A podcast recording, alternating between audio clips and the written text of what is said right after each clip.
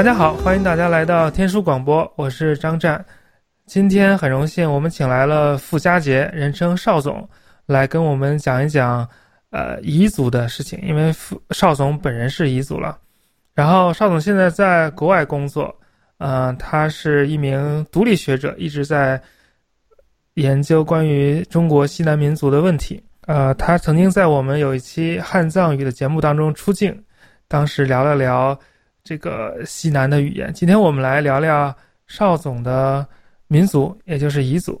大家好，我是傅佳杰。今天非常高兴呢，张老师请我到这边来给大家做一个讨论。嗯，呃，这边的主今天的主主要的题目呢是讲一下这个彝族的这个情况。我呢其实也挺有野心的，今天想给大家做这个讨论呢有两个目的。第一个呢就是想通过我今天给大家做一个简短的讨论吧，也是挂一漏万的，想对大家对彝族和西南的这个少数民族有一个新的看法和视角。第二个方面呢，就是说可能也引起一下大家的思考。我们在中国这么一个，呃，许多民族共同生存的地方，我们在提中华民族的时候，我们怎么来看它？它是一个自在的，还是一个自觉的？邵总为了这次节目做了一个非常非常精美的 PPT，我看了以后就一直跪在地上亲吻邵总脚下的泥土。啊，我也会想办法把这个 PPT 放在网上，到时候大家会会看到这个链接或者是图片。呃，我希望各位可以就是一边看着我们这个 PPT，一边来听我们的讨论，因为我们也会按照这个 PPT 的节奏来来讲了。呃，说到彝族，呃，大家一般会想到，比如说，呃，唱歌的歌星，呃，最近有有几个在在电视节目上都经常出现，比如说吉克隽逸啊、莫西子子诗啊。另外一个就听听经常听说，呃，凉山的彝族非常穷苦。又非常社会又非常呃动乱，比如说有很多毒品、艾滋病的问题啊，然后那里面呃那儿的小孩子上学都没有衣服啊，好像就有很多很矛盾的形象在这个社会上流传。但到底具体的彝族彝区的人民到底是一个什么样子呢？然后彝族的又分布在哪里呢？呃，其实呢，呃，我们这个彝族的分布呢，在中国的西南地区是很广的，基本上横跨整个云贵高原的地区。大家经常看到凉山地区啊，是屡屡上到各种新闻，也很受大家的关心和关注。其实呢，在云南、贵州、广西以及这个呃东南亚的境外呢，也有很多彝族居住。特别是在云南，是我们彝族的主体，有四百多万的人口都在云南省境内。嗯，今天呢，其实我想了一个题目，作为我们今天讨论的一个呃内容，我叫隐遁的彝人，其实就是看不见的彝族人。就是我们现在呃听说的、看到的彝族，只是我们整个彝族的这个大的一个社群，或者是大的一个集体当中很小的一部分，更多的是我们大家平时不熟悉、不了解的。就好像我们在看到的新闻说到彝族，大家想到都是凉山，其实像云南是彝族的主体的部分，贵州有很多彝族的古典的文献，广西的彝族也有很多活动，在境外的，在越南彝族还是法定的少数民族之一等等。然后我们在呃一些近代的一些知名人物，大家可能有的朋友知道，像呃云南的军阀龙云啊，国军将领卢汉啊，这些是彝族人。另外，其实还有很多像云南白药的发明人曲焕章先生，民盟的原来主席呃楚图南先生，还有大家都知道的五朵金花，呃这个扮演者这个金花扮演者杨丽坤女士都是彝族人。可是，在我们在看他们的时候，往往就是会忘记他们的彝族身份。或者是说没有把他们跟彝族联系起来，然后我们实际上我们平时呃我们同学们只知道彝族很多在远离西南地区的知道彝族还是从书本上来的。除了我们讲民族团结之外呢，在中学的历史课本上有讲到南诏，在讲到南诏的时候，中学的历史课本上是这样说的：他说南诏是在云南彝族和白族的祖先建立的政权。在这个地方呢，很多人对彝族就有个印象，就这个“彝”字特别的难写，考试的时候有可能会被考到。可是呢，在我们的正史当中，对南诏的记载却是非常非常的丰富。宋人总结唐朝的这个经验的时候，对南诏着了很多笔墨。《资治通鉴》的这个呃记录，他就说唐亡于黄巢而祸基于桂林。桂林这一块呢，确实是讲的是唐朝在后期在这边，比如说庞勋啊一系列的兵变。但是整个的导火索呢，确实是由南诏南诏而起的。这样的来说的话，我们过去的很多我们熟知的一些现象，或者我们不知道的现象，都和彝族联系起来。可是呢，我们心里边或者我们日常的生活当中，并没有跟它和彝族连接起来。这就是今天我想给大家一个新的看法，或者一个新的角度来了解这些事件、这些人物跟彝族的关系，或者是说把彝族这个群体放在另外一个角度来观察它。嗯，好，我补充一点，这个南诏不仅跟唐朝最终灭亡很有关系，跟那个安史之乱也非常有关系。安史之乱就是因为唐朝派了大军去这个去跟南诏打仗，然后输的这个很惨，然后才引起了很多反弹，最后呃连锁反应。跟这个安史之乱联系了起来，所以这个南诏对于唐朝的历史其实是非常重要的一环。后来那个吐蕃帝国崩溃也跟南诏好像有点关系，就是吐蕃帝国不是一开始那个那个就有点所向披靡那种感觉，打谁都能打赢，但最后最后是是打南诏没有打赢。好，我们那个但至于南诏是不是彝族和白族的祖先，这是另外一个问题了。我们我们先讲一讲这个。呃，彝族自己的就是自己认为自己的历史是什么样子的，他们自己是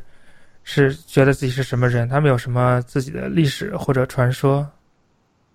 呃，一般来说呢，呃，这个彝族的这个祖先传说呢，情节都差不多，各个地方有各种变体。这个呃始祖的传说呢，主要包含有这么一个情节，就是一个大洪水的情节。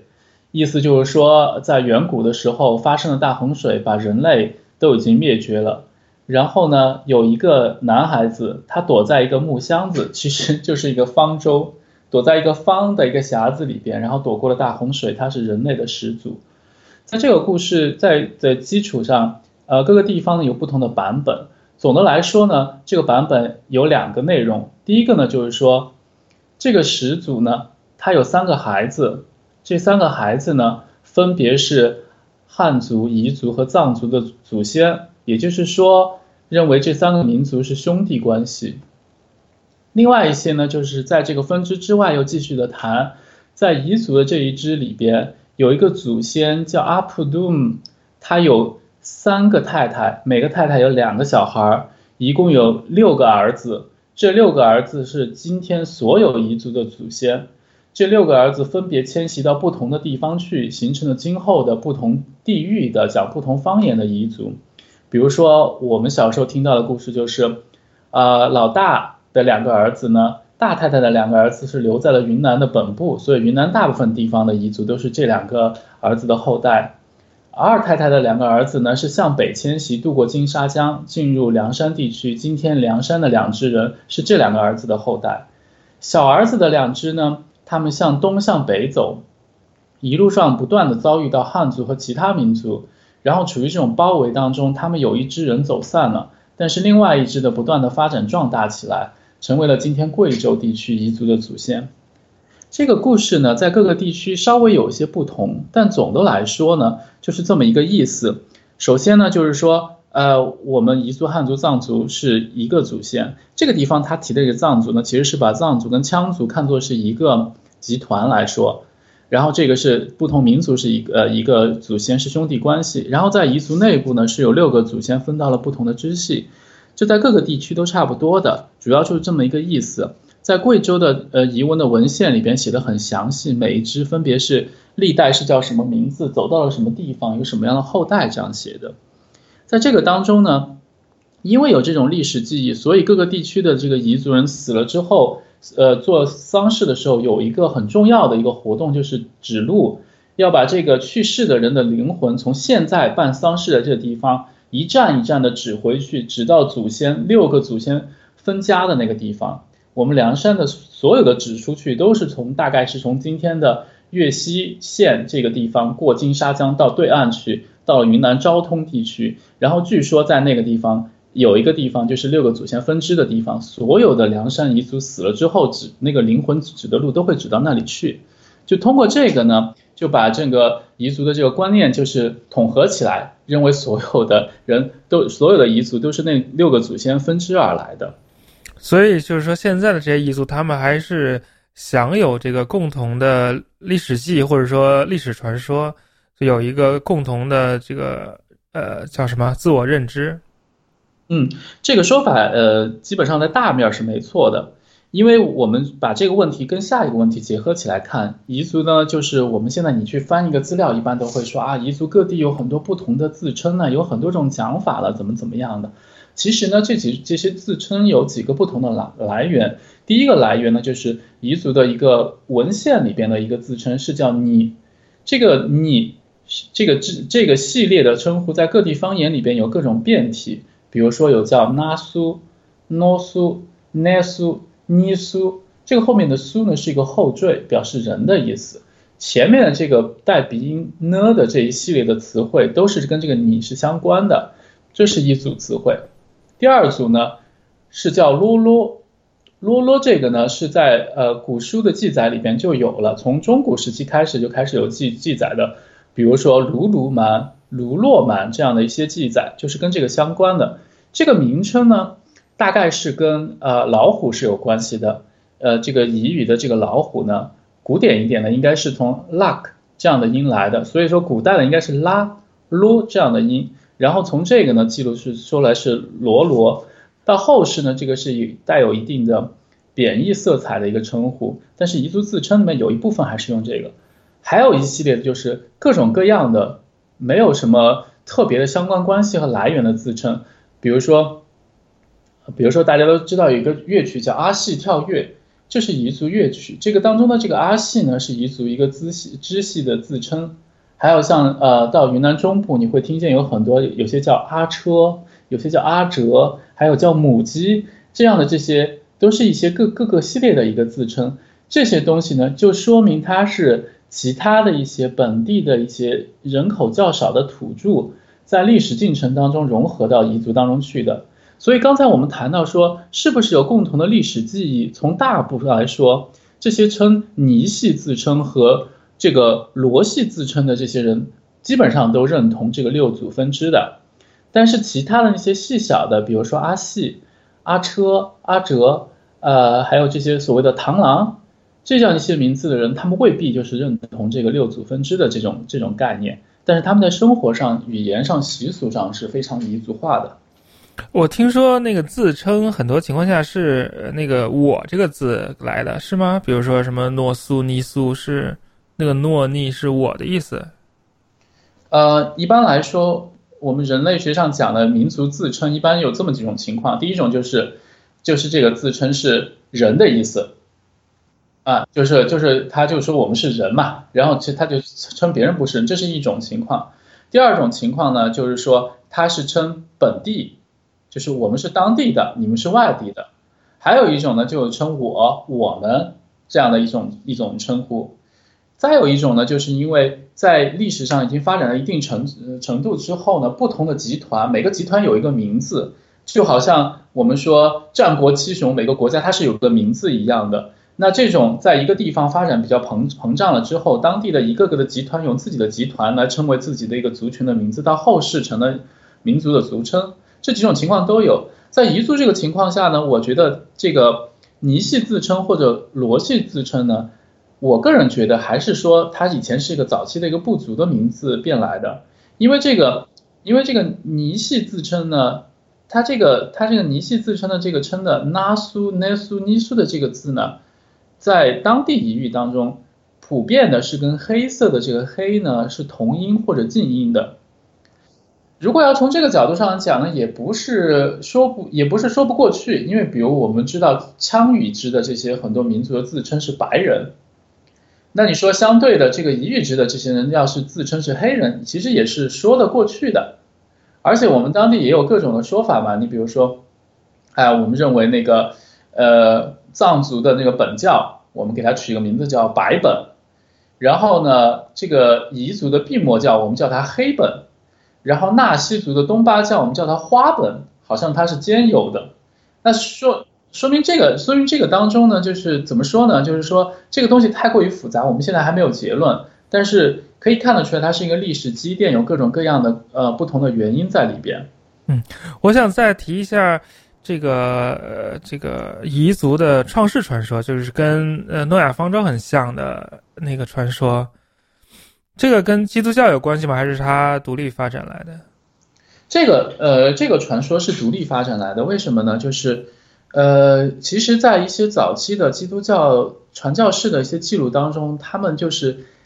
反而是以这个，反而是以这个为那个呃一个证明，就是说啊，上帝的福音曾经曾经传到过这里，因为他们非常惊奇能够听到一个这样的故事，而且这个故事的情节呢，不光是在彝族当中，在西南的一些藏缅语系的其他的一些民族当中也听说过。可能呢，这个呃，这个传说呢，确实是代表了有一定的代表意义，因为我们都知道，现在我们考古发现，比如说像呃青海，我们看到这个喇家文化，它不是被洪水淹没了怎么样的嘛？这个跟早期的中国的这个青藏高原的这个东缘发生过许多这种洪水是有一定的关系的。那么藏缅系的从西北向西南迁的这个过程呢，带的这个历史记忆也是很有可能的，而且。而且这个诺亚方舟这个故事本身呢，从基督教这个历史上来讲，它也是古典故事的一个宗教化，对吧？也没有说它就是他发明的某一个人发明的这个故事，然后作为一个宗教专利的。所以有可能，其实你想了，从从中中东地区到中国的西南地区，其实中间就只隔了一个印度，很多文化的这传播其实是其实是相通的，比我们的想象要更相通一些。但反正就就你这个问题来说呢，我觉得从现在的资料和文献来看，以及传教士的记录来看呢，确实不是基督教传过来的故事。嗯，这个人类早期洪水泛滥的历史，在几乎在人类各个民族里面都能找到，比如有那个大禹治水啊，然后当然诺亚方舟这个故事，在这个美索不达米亚更早期的这个史实当中也有体现，呃，而且跟那个诺亚就非常像，比如说上那个那个神找了一个。找了一个人，让他造一个船，然后所有人都都进去这样。然后在菲律宾也有，所以这个可能体现了一种这个上古时期人类的某某一次这个大洪水的记忆，也说不定。不过这个是了以后以呃以后节目的话题了。呃呃，我还我听说过一个词叫藏彝走廊，你能不能讲一讲这个是什么？对。呃，其实藏彝走廊这个呃概念呢，其实是费孝通老先生就提的非常的多。他认为就是看西南地区的这个历史文化的话，我们把以这个呃吐蕃为中心，不好意思，我认为应该读吐蕃，以这个为中心的和这个以南诏这边为中心的云贵高原的呃这两个文化和政权中间夹着横断山的这一个走廊的地区，我们把它称作藏彝走廊。这个地区非常的民族文化、民族群体、语言、生产生活方式都非常的复杂。我可以给大家举一个例子，在四川省凉山彝族自治州木里藏族自治县的中部偏西的地方，住了几千人，这些人自称叫史印，这个我们呃我们汉语的这个记录当中叫他始兴人，当地的人叫他须米。这个这个非常非常有意思，他们讲的语言呢是一种羌语制的语言，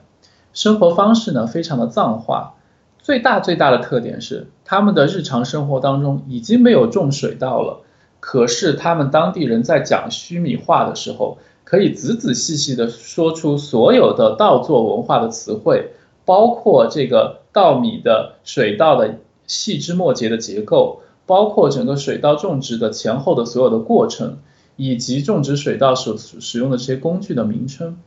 这是一个非常有意思的现象。那就促使我们去考虑，它是从哪里迁移来的？在木里县这个地方，在他们居住的这附近方圆几呃几十公里的地域内都不可能种水稻的。他们从哪里来的？如果说他们是从平地来的，那他们为什么又带着呃为什么又带着羌语支的语言？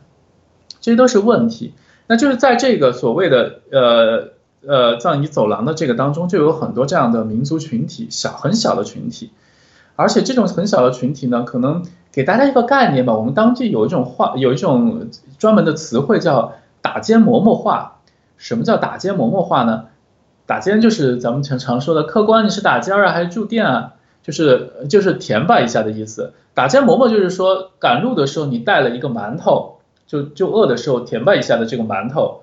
打尖馍馍话就是说。你拿着一个拿着一个馒头在那啃呢，你把这个馒头吃完了，这个话的使用的呃区域就走过了。你可以想象，这就说明这是一个很小的区域里边有很小的语言。现在我们经常开玩笑说中华正音在加绒，其实，在这一线上面有很多这种小的语言集团，小的是几千人用，大的是几万人用，这样的零零碎碎的这个语言集团一直从北边一直向南走到云南境内，最北的到四川北沿到甘甘肃的这个交界的地方。这个很系列这个地方，我们叫它藏彝走廊。但是今天呢，其实我们换了一个新的看法来看它，我们认为它就是羌语支的一个分布区间。嗯，所以这个地理概念大概就是从甘肃南部，呃，也直着往南，在四川西部这个这个就是那些山呀，什么四姑娘山啊，就那些山的地那个地带，然后一直向南，然后过金沙江到这个云南北部这这这一块儿。一直到一直到怒江流域，它这一块一直一直下来的这块地地方，是因为我们今天对羌语支和羌语羌语支语言的了解比较深入的，我们我们其实可以说这是羌语支的一个分布的范围。王明科先生有一本书叫《羌在汉藏间》，他是他是讲的其实就是讲的这个藏彝走廊的北部，那这些生活在中间的羌语支的人群，它其实是在其实是在西面的这个藏文化跟东面的汉文化之间的一个摇摆。但是你把这个延伸下去，其实再往下走的话，走到走过了四川盆地，再往下走，这就是羌在藏彝间了。那中间的这些中间的这些讲羌语支的人群，其实是在是在藏文化跟彝文化之之间一个拉锯摇摆的。这我们现在有了这种新的认识以后，对很多东西的看法是不一样的。比如说，过去我们在讲纳西语的时候，我们都很确定的把它放在彝语支。但是我们现在随着随着研究的深入，对纳西文化、对纳西的语言，包括它的文字的这个研究的深入呢，我们觉得其实是有点问题的。现在很多很多专家提出把纳西语单列出来，为什么呢？大家都意识到一一点，就是在纳西语当中，我们发现了很多羌语支的这个词汇的残留，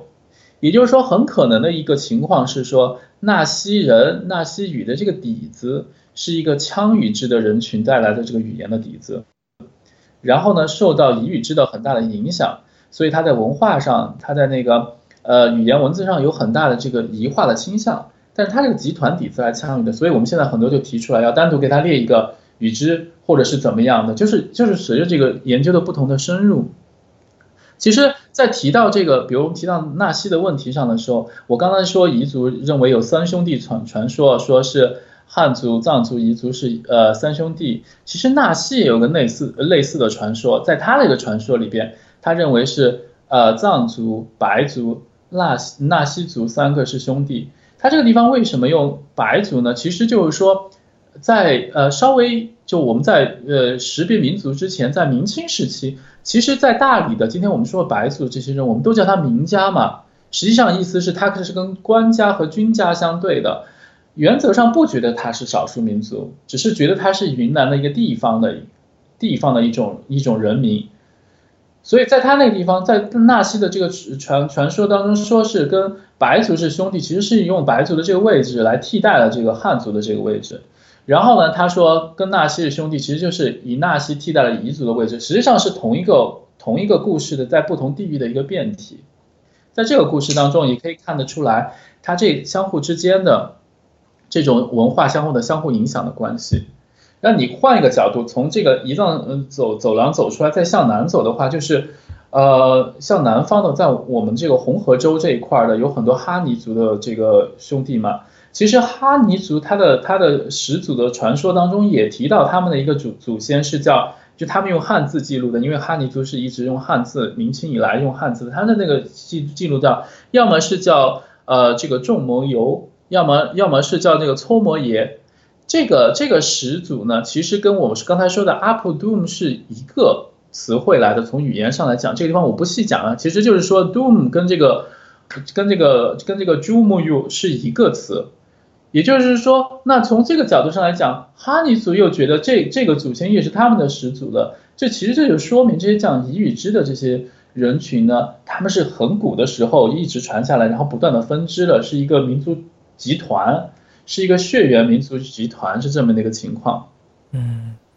好，我们讲了这个呃彝族自身看待自己历史的情况，我们来看看我们今天现代的历史观之下的彝族是什么样子，就是最普通的彝族的历史是什么样子？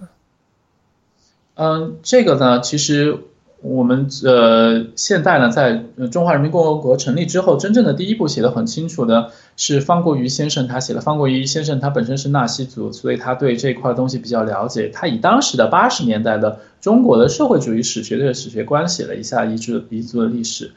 今天看来呢，就是写的大的条块没有问题，但是一些具体的呃观点或者是史料上面呢，有有有一定的这个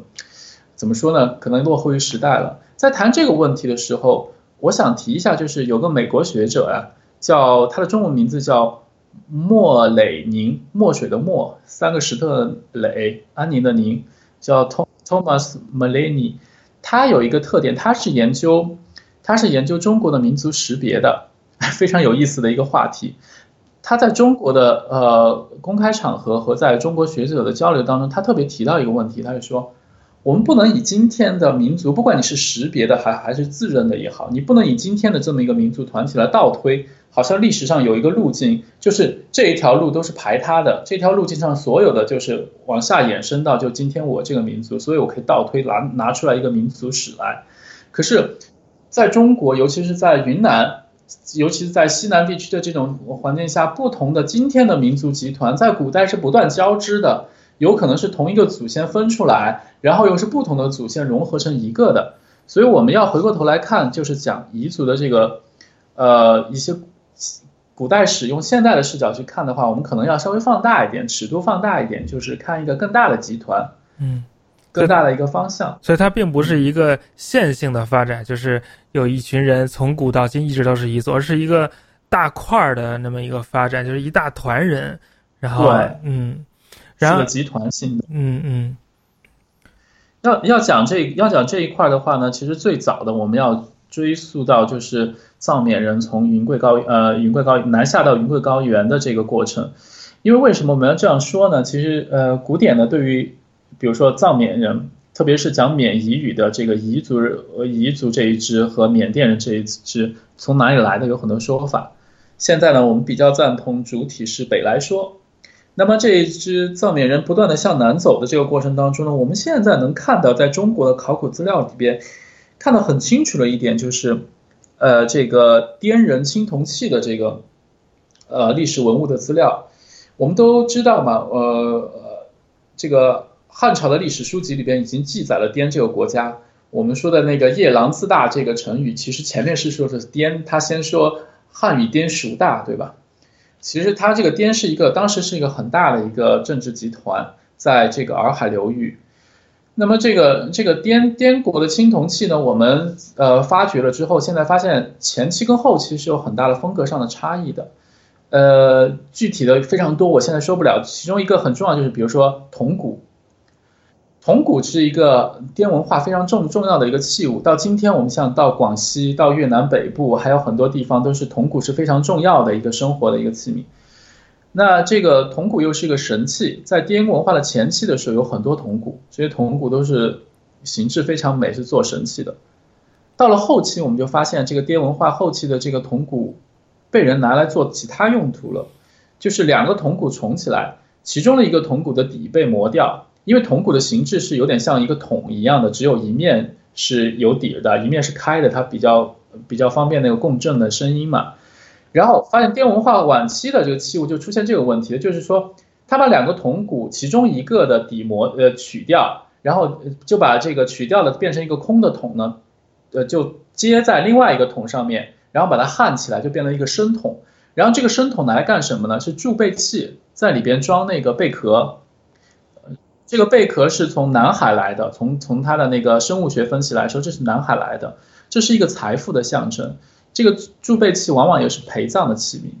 那把它装在里边，装了很多满满的贝壳，然后呢，再给它加一个盖子，比如说原来取掉的那一部分，或者另另外再给它加个盖子。这个盖子上面有很多青铜的这个雕塑，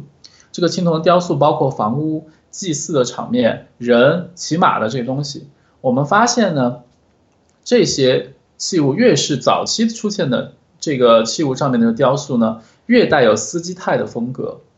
是一些斯基泰的那个金器上面的，比如说我们在那个蒙古草原和在新疆的哈萨克草原上面发现的这些，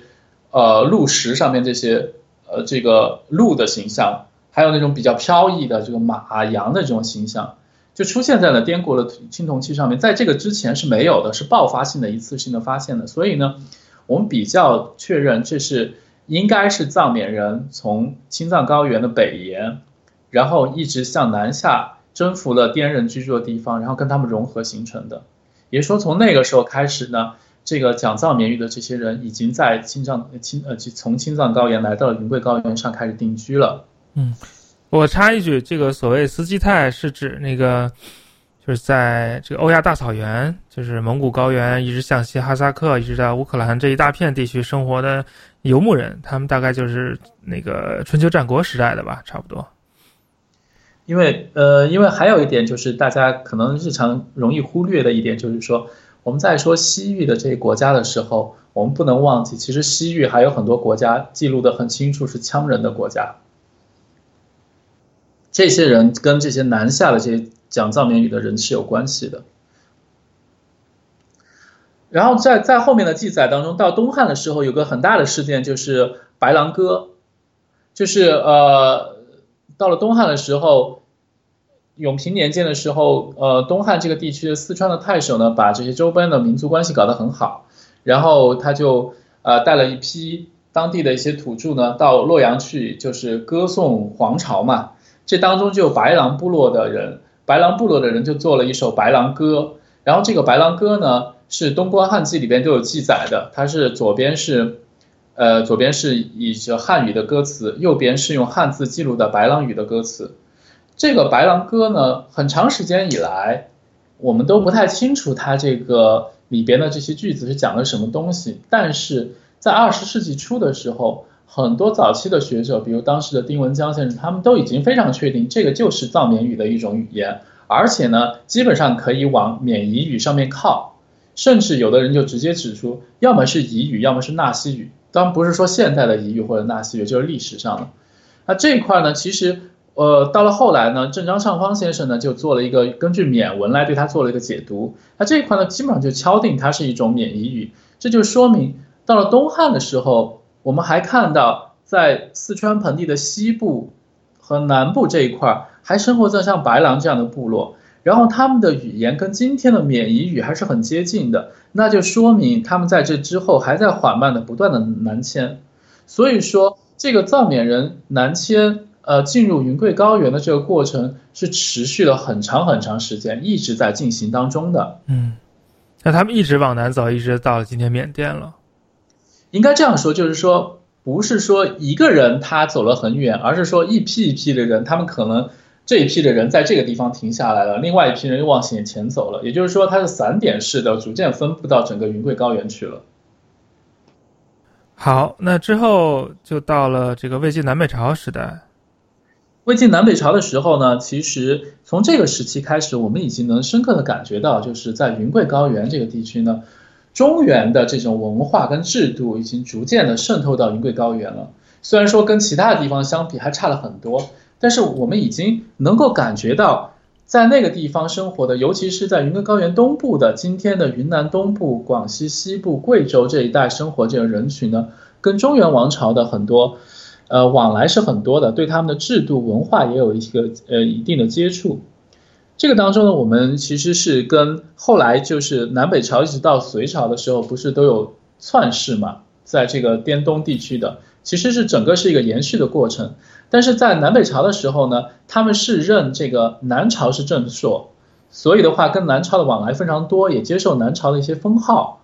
然后呢，这里边有两个很重要的文物，就是二篡碑，就是篡龙岩碑、篡宝子碑，这个呢都是公元五世纪的时候碑文。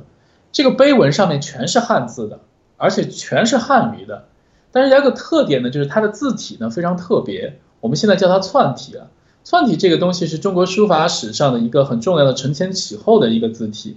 这说明从那个时候起，云贵高原至少东部，它已经深刻的融入到整个中国的中原文化的过程当中去了。虽然就是说这个只是在上上层贵族的层层面，但是也就是说已经跟中中中原已经现在建立了很大的联系了。到了那个南北朝到隋的时候，这个川氏是非常厉害的，他们在整个滇东地区的这一块儿有。其实是不光是说有很大的军队，而且经济上面也比较发达，人口也相对比较多。所以呢，其实隋朝的时候是对这个篡氏的地区，今天的滇东、黔西、贵西的这块地方是没有控制到的。当然，隋朝的时间也比较短，到了后来唐朝的时候，是逐渐逐渐的在他们这个地方建立了联系，也建立了羁縻的这个关系。呃，在这个我们是怎么知道篡氏是缅夷人群的？啊，其实呢，我们现在 到了后世呢，还有很多。首先，算是到现在还有的，他们对他们对自己的文化和自己的历史的记载是很清楚的，这是第一个方面。第二个方面，历史文献当中是有的。在我们在我们后面讲呃大理南诏的时候，我们要讲乌蛮白蛮的。其实历史上有很多这个乌蛮白蛮跟篡氏之间的往来，以及篡氏。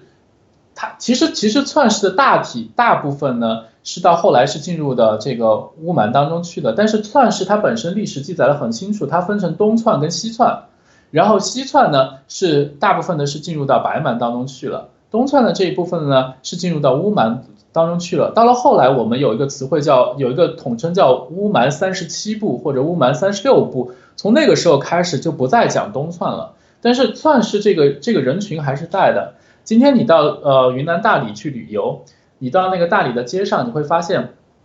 他们的有些店面是用自己的姓氏打的这个招牌嘛。这个里边有一个姓寸的，就是一寸两寸的这个寸，这个姓寸的这个这个这一家就是姓寸，他是因为当地方言的原因比较接近，然后呢篡字又非常难写嘛，所以呢这这些很多人后世的在云南，你会特别大理的附近，你会遇到很多人姓寸的。这些人就是篡氏的后代，所以我们现在呢比较清楚他跟这个乌蛮白蛮的关系。嗯，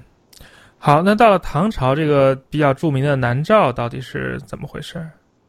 嗯，这一块呢，其实南诏是已经是唐朝中后期的事情了。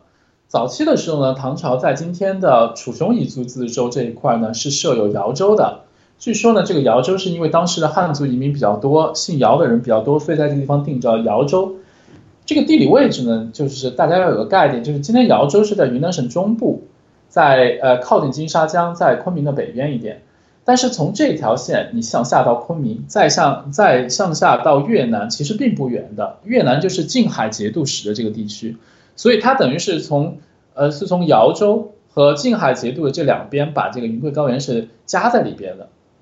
然后这个是前期的移植的呃唐朝一个移植的一个情况，到了后来。玄宗的时候呢，就是云南的这些地地方的这个六诏就逐渐的发达起来了。然后南诏大家都很熟悉的这个故事，南诏的最南边的这个诏，它的诏主是姓蒙。然后这个蒙舍诏的这这些，就像就像唐朝说我想合并六诏，然后呢，最后就在唐朝的支持下把六诏合并为一个政权，然后这个政权就呃赐了名字叫他们叫南诏。南诏的这个这个政权就在云南地方呢。最早的时候，它是一个郡县的，也就是说，它是个级别非常低的，它是要向当地的瑶州的这个太守是汇报的。在这个当中就出现了一个问题，唐朝一直有一个问题，就是呃边将骄纵的问题，尤其是尤其是在那个呃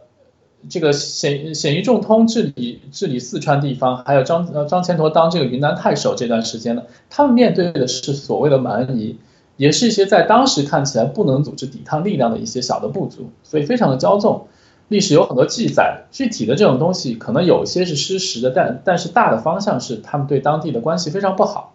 就在这个时候呢，所以南诏王，呃，这个皮罗阁他就他就起兵嘛，然后就夺取了瑶州，然后就把这个地方作为基地，建立了南诏这个政权。他已经这样做了之后呢？唐朝派大量的军队去要上去扑灭他，就是刚才之前你也提到了，然后像李密带领大军去扑灭他，二十万大军全部全部就是死在 洱海边上，就这么一个这么一个历史，就造成了一个局面，就是唐朝不得不承认你这样一个地方一个政权，而且因为这一仗的结果，就是使得南诏蒙舍诏对于其他其他五诏的控制加强了，形成了一个比较稳固的政权。实际上，这这一仗不仅没有把南诏消灭，反而是巩固了南诏的政权。使他在洱海地区站稳了脚跟。然后至于至于再到后来南诏不断扩张，这个全部都是以这个为基础来来实现的。嗯，杜甫写的那个《三吏三别》里面，其中有一首啊，就跟这场仗有关系，就说什么啊，跑去云南、四川打仗，然后都死掉了什么的。对，对，对，对，因为其实当时这个事情站在呃内地的。就是四川或者是更内地的这些地方的人，呃，来看的话，觉得这是个不可思议的事情。为了要去云南那样的地方去打个这种不毛之地，动用了那么多官军，竟然而且最后竟然全部死在那里了。这是一件，这是一件对唐朝是一个拖垮他的一个事情。直到后来，一直都是有很多人主张对南诏用兵，对南诏怎么样攻击，在唐朝那边就非常的谨慎了，觉得这是一个非常消耗性的一件事情。在这个过程当中，一个非常有意思的事情就是说，李密不是带了二十万大军到洱海去打击南诏吗？但是南诏把他的这些人全部打败了。其实，其实最主要是他们都是在洱海上淹死的，因为他们进攻那个大理城的时候，从外面要过洱海，唐朝来的军队不习水战，就在那边就淹死了。然后，呃，南诏把这些这些人所有的呃所有的尸骨都收葬了。大概是做了一个很大的一个金冠，一个很大的一个地方，然后在这个地方立了一个碑，叫南诏德化碑。南诏德化碑上面，这是一个全部用汉字写的，全部用汉语写的东西，其实就说了两点：第一点，我不想反唐的，都是被你们当地的边将激得我反的；第二。即使我现在反了唐，我还是一心向着唐朝的。将来唐朝的使者再来了，我就指着这个碑给你看。这个这个呢，这个呢，当然是有一点那种封建王朝的那种那种那种意思。但是从民间的感情来说，我相信这是有一定的基础的。为什么？今天你到云南去，到大理去，到那个白族地区去，你会发现白族地区呢有一个宗教信仰叫本主，其实就是个地方保护神。在这些本主当中。很多白族的村村寨是把李密当做自己的本主的，也就是说，在他们看来，李密虽然失败了，是一个唐朝派过来打攻打南诏的一个将军，他虽虽然失败了，但是在他们心中，这个李密仍然是一个英雄，仍然是一个他们认可的人，而且李密死了之后，还可以变成他们本地的保护神，保护他们。所以说，从这个角度讲，南诏德化碑的那个东西，即使是吹的。吹嘘的，但是相信呢，还是有这个一定的当地的这个民民众的基础的，也就说明了这个南诏和唐朝的这个呃民众或者是文化上的一种联系。这块要说的内容太多了，我觉得我们今天没有时间，就是展开特别细致的说。这地方我就我就强调说几点，就是说南诏有有一个很大的呃，在咱们普通的观众的心中有一个很大的问题，就是南诏一会儿又一会儿又依附吐蕃了，一会儿又依附唐朝了。它中间是为什么会有这个反复的这个过程？我觉得简单的来说呢，是唐朝呃南诏的这个兴起呢，就是因为唐朝扶持他，让他合并六诏成为一个他唐朝认为他可以控制的地方政权。但是没想到他迅速的膨胀，而且洱海地区呢，其实生产力一下发达起来了以后，呃发展的很快。然后这个政权呢，就受到唐朝的压制，受到唐朝的压制，边疆骄纵，造成他反。他反了之后，他唯一可以倒向的就是吐蕃，而且吐蕃其实是吐蕃其实是跟嗯南诏一直有很大的关系的。大家都知道金城公主嫁给史代朱丹，对吧？金城公主公主入入藏的时候，在西藏的文献《贤者喜宴》当中认为，金城公主公主的地位非常的尊贵。为什么尊贵呢？仅次于史代朱丹的第一夫人江痴尊。也就是说，金城公主还没有排到第一位啊。这个排第一第一位的江痴尊又是何许人等？他的名字叫江痴尊，江是他的他的呃故乡，痴尊是这个尊号啊，就是贵族妇女的尊号。这个江是哪里？江就是指的南诏。所以所以在呃那个藏文的文献当中，南诏地区是叫疆域。就是就是因为他们历史上就有这种深刻的联系，一直是这样的。那你唐朝这边，我跟你闹翻了，我肯定是倒倒向那个吐蕃的了。吐蕃跟他关系很好的，一叫他赞普忠，其实是称兄弟之国。到了后来，吐蕃又加重了跟他的剥削，因为吐蕃跟唐朝那边打仗吃呃没有好处了，他这边就要靠啊南诏去攻击他，所以南诏又跟他闹翻了。南诏跟他闹翻了以后，本来历代的这个君主他们就觉得他们是受唐朝的封号来的，所以呢一倒回去这个事情就很容易的，这大臣也同意，民众也同意，就一起就倒向唐朝了。然后所以就就中间中间就这么一个过程，其实这些过程就是其实这个过程不是由南诏来主导的。它是由唐和吐蕃两个大的政权的一个博弈造成的。那下面人总要活命吧？他朝他朝哪边走？很多人用一个用一种儒家的中心的思想来看这个问题，就完全就是觉得很难理解。其实他并没有什么忠君这种这种意识的，他只不过是要生存而已。其实从南诏的历呃历代留下的这些文物。包括他们的塑像、文字，还有什么样？他们一向是认唐朝为正朔的，因为其实呢，他们很多人都是在唐朝留过学的，在成都学习回来的，会讲汉语的。你想，这种他们心里边还是是是靠近唐朝的，而且南诏的很多的居民是当时四川盆地地区的这些，呃，当时那个管理民不聊生嘛，这些人逃难逃到云南地区去的。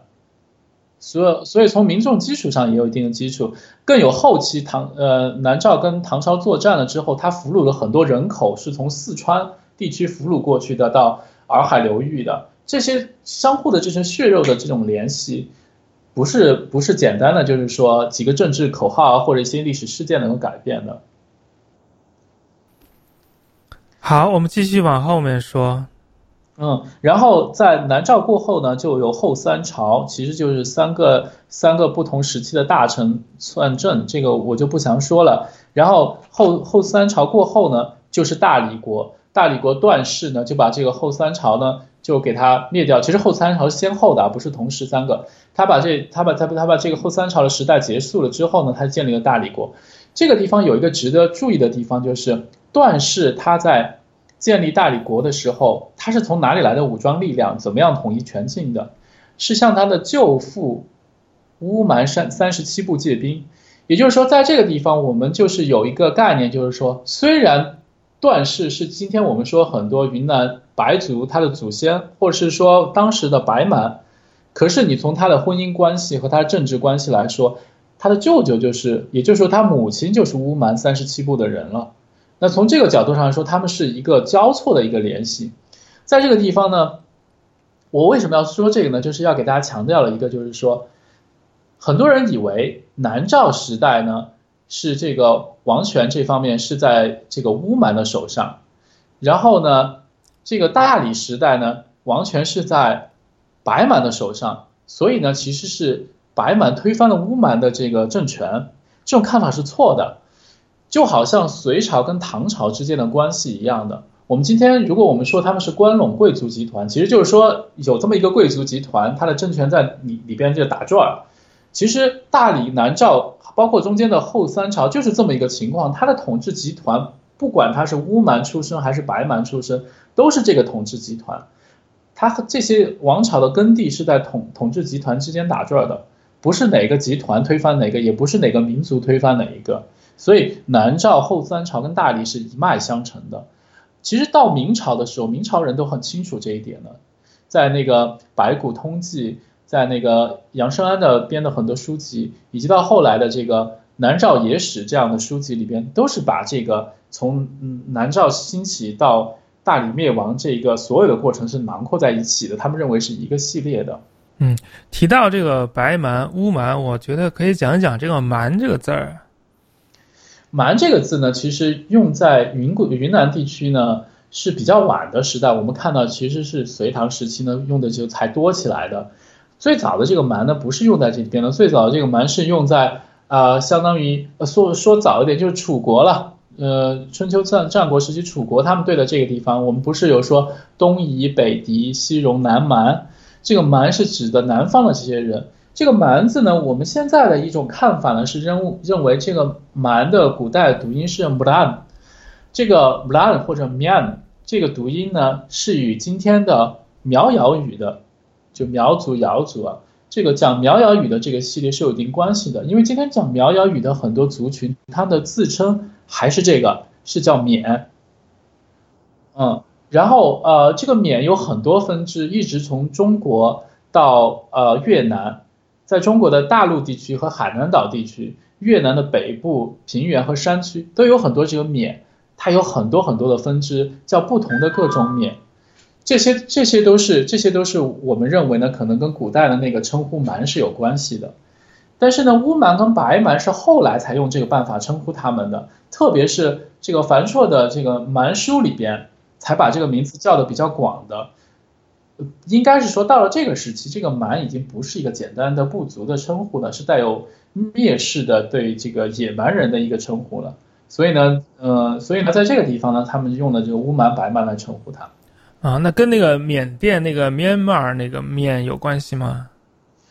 呃，倒是这个 Myanmar 的这个缅呢是这样的，本来缅甸缅人自称是 Burma 那，所以我们知道不是英国的一些称为它缅甸是 Burma 这样写的嘛。然后后来为什么缅甸他自己改国名叫 Myanmar？他这个缅骂这个是他古籍里边翻到的，古籍古籍里边翻出来的这个这个缅骂这个缅呢，古籍里边这个拼法是 m a n 就跟刚才我说那个蛮呢。其实看起来是很像的，但是呢，我们找不到直接的联系。还有一点呢，就是一些学者呢认为这个这个 Mlan 呢，其实是跟刚才我说的白狼哥的白狼两个字是有关系的。反而就是说，更证明的白狼哥是跟这个缅甸的一个关系。啊，好，那再往后这个史力差达罗这个是啥？是这样的，在在南诏的后期啊，南诏就是因为在北方已经跟成都平原这些地方打过好好几仗了，在东边的时候呢，他已经直接的把军队冲到这个越南去，就今天的越南去，把这个晋海节度使干掉了，还当地的民众还欢迎他，给他取了个名字叫白衣莫命军。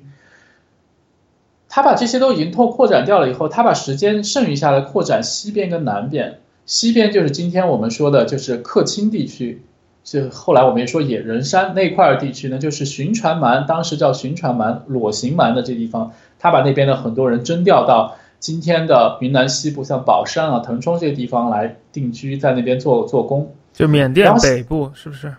对对对。然后呢，他又他又向南扩张，向南扩张的时候，就从今天的我们今天的就是相当于腾冲、保山这个向南，还有思茅地区再出去。再再出去这个地方呢，在今天缅甸北部的，叫一个叫卑缪的地方，别缪这个地方呢，古代的有一个城市叫势力差达罗，势力差达罗这个城市的这个名称呢是玄奘记录的，玄奘在他《大唐西域记》里边，他他写到到印度的东部以后，再翻过崇山峻岭，再往前在什么地方有一个城市叫势力差达罗，这个就是就是当时缅甸北部的。这个城市建立的民族是。中国的史书里边记载了标人，缅缅甸文献也是记录了标，这个这个标人，然后呢，南诏向南扩张的时候，就不断的驱赶这些标人，不断的就破坏他们的一些社会组织，造成这个标人的这个溃散。本来标人是文明程度非常高的，势力差大罗是一个非常大的一个城市。但是不断的驱赶它，它不断的衰落下去，造成了缅甸北部的一个真空，这才是在大理的时期才形成了蒲甘缅甸缅人在蒲和蒲甘的兴起，然后然后因为蒲甘兴起了以后，它成为一个很迅很大的集团，它把很多的力量用来吸收南部的孟人这些知识分子，也就是他是野蛮人，他去吸收知识分子，但是同时因为这个集团的扩大，他把今天缅甸北部的很多部族。讲这些藏缅语的这些部族吸收进来，成为缅人的这一个部分，呃，然后相应的就造造成了一个界限。那像像北的云南境内的这些讲彝语支的人，就从他那个就区分出来了。今天我们今天我们看到那些原来建立了势力差达罗的这个呃 b u 这些人已经消失了，他们已经完全融融合到缅人当中去了。可是，在云南边境，在广西边境，还有一些人自称是 b u 的，但是他们讲的不是藏缅语。所以可能呢，跟这个是有点关系，他们是历史上一些记忆的存在。嗯，这个是里查达罗是这这梵文我看得懂了，呃，实力是这斯里兰卡那个斯利，相当于圣，然后 kshetra 就是国家的意思，就相当于圣国的意思吧？对，大成，对，像这种意思。嗯 嗯，对，所以所所以的话，是一个很很普通的一个词了，并不是一个民族的称呼。对他这个跟他没有关系，因为因为标人呢是呃受这个印度文化影响很深，因为他受印度文化的影响很深，然后南方的这个孟人呢最很早接受了这个印度跟佛教文化，所以呢这些缅人兴起了以后，是把这两个民族的知识分子全部容纳到他的统治集团当中去，在嗯蒲甘相当长的时期里里边，缅甸语并不是他的主流的语言，反而是孟语是他的主流主流的语言。在几代缅王之后，蒲甘王之后，缅甸语才成为他这个社会通行的一种语言，有这么一个过程。嗯，所以这个缅甸的历史也是由于这个，呃，大理国的向南的挤压有有一点关系了，是吧？对，其实最早是从南诏开始的，啊，从然后到了，嗯对，到了大到了大理的时候就比较兴盛了。其实到大理的时候，这个时候还有一点可以提的，在今天的西双版纳地区，在大理时代那个时候就出现了这个。景龙金殿国是后来的，后来的我们今天的西双版纳之前的车里宣慰司，再往前推就是南腊国，再往前推的那个八百媳妇国，这个这个雏形是那个时候开始的。所以的话，南诏跟大理对云南地区的管理跟统治，不管是呃比较集中的，还是说比较松散的，都造成了后后世的这些政治格局。呃，再往后到了元代，好像就是形势为之一变。元朝是这样的，元元朝呢，就是从一开始他就认为他要他要夺取云南，他要夺取云南呢，这个从从呃他要夺取云南的目的是为了包抄宋朝，包抄南宋，所以今天当时的一些可以进入云南的主要道路都是从四川盆地或者是从今天的湖南、广西这些地方过去的。那个时候，呃，元朝还没有把呃南宋打下来，所以这些路走不通。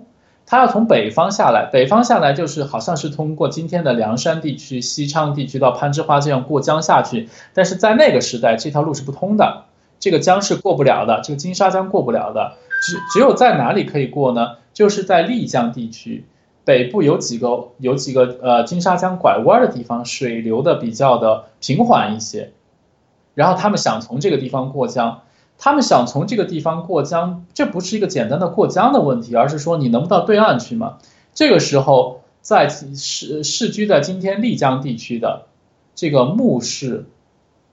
穆氏土司啊，他当时就很快的派人去跟蒙古军队接洽，然后就承认了蒙古的统治，然后就由他们接纳了这些人，蒙古的军队从这个地方渡江过来。为什么叫隔囊渡江呢？因为就是说军队太多了，以至于船都不够用了。然后他们就用了今天北方，就我们在黄河上还可以看到了，就是那种把羊皮，就是一个整的羊皮剥下来，然后吹上气，然后绑上木筏就飘过去的这个隔囊渡江的。然后据说呢，当时蒙蒙古军队很多没有船的，就是绑着木筏或者干脆就抱一个羊皮，就这样渡江过来了，就是在丽江这个地方。这个时候，蒙古非常有意思，蒙古人是用了藏语的一个称号，称云南地方叫张。刚才不是说了，本来是叫疆域嘛，然后呢，他们就借了这个藏语的词汇，叫云南地方叫张，然后把云南呢分分成了黑张和白张，就是呃，当时元朝史书写的喀拉章、察罕章，就是就是指的这样的。然后呢，他们就是他这样的，通过这个从从从这个丽江这个地方下去，才打到大理城里边。才把段氏这样的控制起来，然后再从大理过去，再控制了这个弄洞城，就是昆明，这样才把云南全境这样平定下来的。所以说，所以说这个隔囊渡江呢，是云南历史的一个转折点。本来呢，是元朝为了包抄呃南宋，蒙古军队为了包抄南宋的一个战略基地，但是因为蒙古军队占领了它之后，在这个地方实行的土司制度。使得整个云南地区就囊括到了这个元朝的版图之内，而且呃，这个呃，这个蒙古军队和元朝的君主对云南非常的重视，派了很多人去，包括蒙古人、色目人，在在这个地方发展下去。后来大家都后来大家都知道了，那个郑和的祖先不就是云南的穆斯林嘛？对，他们是从那个布哈拉过来的。对对对，就是就是整个的这个过程。整个的过程就是，整个过程就是把云南纳入中国版图的过程，实际上是一个蒙古帝国站在一个世界角度的就是世界视角的角度，而不是站在一个中国王朝的角度说，哎，我这个地方开疆拓土一下，是这样的，把它纳入纳入到这个整个中国的稳固的领土。从元朝开始，云贵高原就真正的成为了中国一个稳定的领土，在这边设省、设郡、设县，再也没有成为脱离中国的了。嗯，呃，元朝当时自从那个中亚布哈拉。呃，就迁来了一大批那个穆斯林，也使得云南成为了今天中国回族的一个学术中心。像马坚啊、纳中啊这些中国回族的这个大学者都是从那儿出来的，从那个云南叫什么沙甸是吧？沙甸对，沙甸是呃红河州，现在呃沙甸是一个呃中心，但是其实其实当时穆斯林呃云南穆斯林还有一个很重要的中心就是在大理。大理的学者非常的多，穆斯林学者非常多。到了后世，虽然都不不懂阿拉伯语，但是那边的宗宗教的这个研究还非常多。像马坚先生他们当时去去啊埃及留学啊，他们这个很多的他们一些平时的一些宗教聚会的一些活动，就是在就是在大理附近的。嗯，好，那个土司制度是什么？土司制度是这样的，从元朝开始设立的。这个土司制度本身呢？在元朝从来没有说过它叫土司制度，我们在正式的书籍上也没有看到过土司这几个词，因为在元朝的时候，他们是设置的这个呃，以云南地区为例呢，它设置的就是呃这个什么宣慰宣慰司、宣慰使这样的一些宣抚使这样的一些职位，这些职位呢，就是我们看到汉汉文记载的这个东西。然后呢，你你设置了这些职位了之后，要给你一块地区归你管。原原则上讲呢，这些宣慰、宣抚这样的这些职位是一个武官的，所以呢，土司是可以带兵的，他有自己的一个府兵。这这些一个个的地区的，其实其实蒙古皇帝的意思就是说，我交给你来管理，你要听我的，你不能反我的，所以你自己可以有常备武装，你可以按你的因俗而治，按照你当地的习惯来治理。为了加强对这些地方的管理呢，元朝的一些贵族和这个皇帝呢，还往往的派出贵族的女性跟当地的通婚，或者直接指定一些贵族的男性接替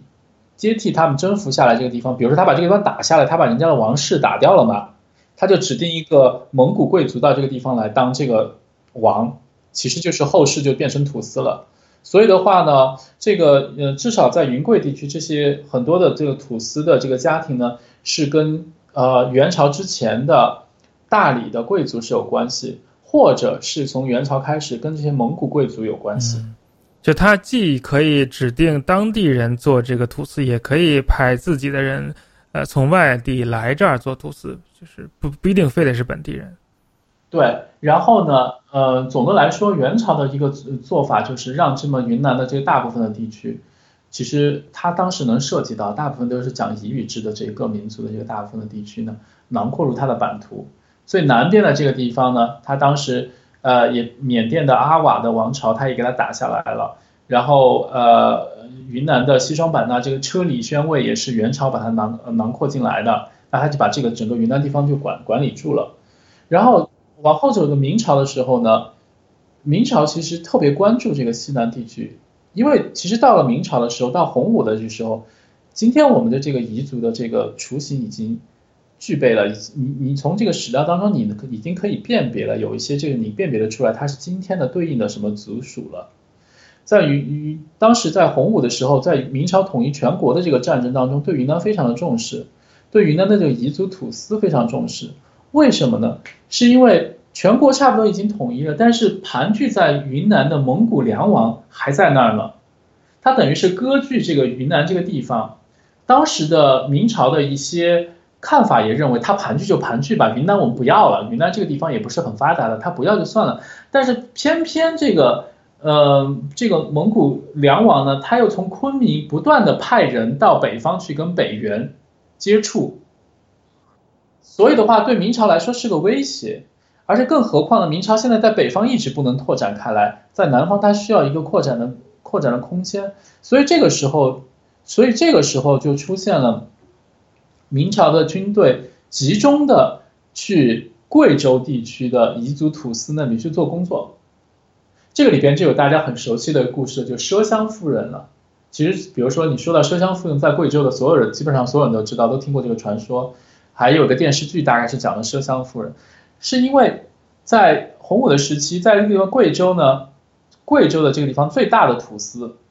就是这个贵州贵州宣宣慰使，他们是根据是在贵阳的，在这个地方呢，他们分成根据这个呃根据一条河呢分成两部分，称为水东跟水西，水西的这个地方的土司叫矮翠。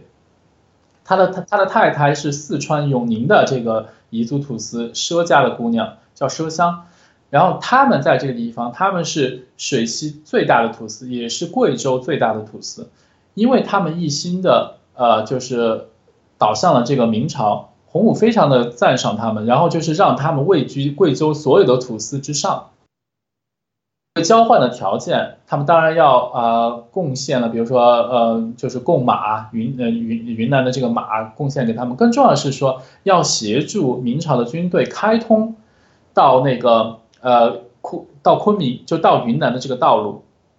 然后呢，矮翠很很早就死了，由他的太太奢香夫人，奢香夫人就做了一件事情，就叫龙场九驿，在龙场这个地方开了九个驿站。使得从湖南来的这些呃这些士兵可以直接的通过贵州进入到云南境内啊。后来王阳明就在这个龙场九驿，对吧？然后就是王阳明就在龙场九驿这个地方就就推广了中原的学术和中原的文化，也是也是使得当时这块的地方是当时讲当时的普通话最多的地方。所以就是就是，所以我们今天我们今天有一个有一个就是大家会觉得啊，你比如说到浙江、到福建什么地方，一个一个村子的方言都不一样。但是你看西南地区，从四川到重庆到贵州到云南，甚至到广西西部到湖南西部，这个讲的方言都很接近啊，差别都不是很大。这个就是很大程度上是当时明朝在西南地区推广的一个普通话教育。当时的那些很多不讲汉语的人，从那个时候开始学汉语。他们讲的这个汉语就是明朝的普通话，然后就是这样的。然后王阳明在那边也就推推广了嘛。奢香夫人在那边在做了以后，整个贵州西部到云南东部今天昭通的这个乌蒙、乌萨这些各个的彝族的这些这些土司都全部都倒向这里了。在这个地方呢，我们就是呃有一本书叫《从异域到旧疆》，是温春来先生写的。他这里边就讲了贵州的这些土司的制度是怎么样的，因为他的博士论文就是讲这块的。然后在这个从异域到旧疆这一块里边呢，他就进一步的说了这些人是如何变成中国的一部分的，怎么样接受明朝的统治的，怎么样怎么样中国化的。然后然后就这样了以后呢，就云南就进入了明朝的统治。总的来说呢，整整个云南的这个民呃彝族地区和讲彝语支的这些民族所在的地区呢，在云南还是比较就是在明朝呢还是比较稳定的。明朝最大的问题是明朝跟缅甸。这个东吴王朝明缅战争的时候，明朝输了，也不是说输了吧，就是就是吃亏了。明朝原来接续元朝的时候，在那个明呃明缅边境设立的三宣六卫，就是三个呃三个呃宣府六个宣位这样的这样的地方呢，三宣六位的三宣保留下来了，大致就是今天德宏州的这个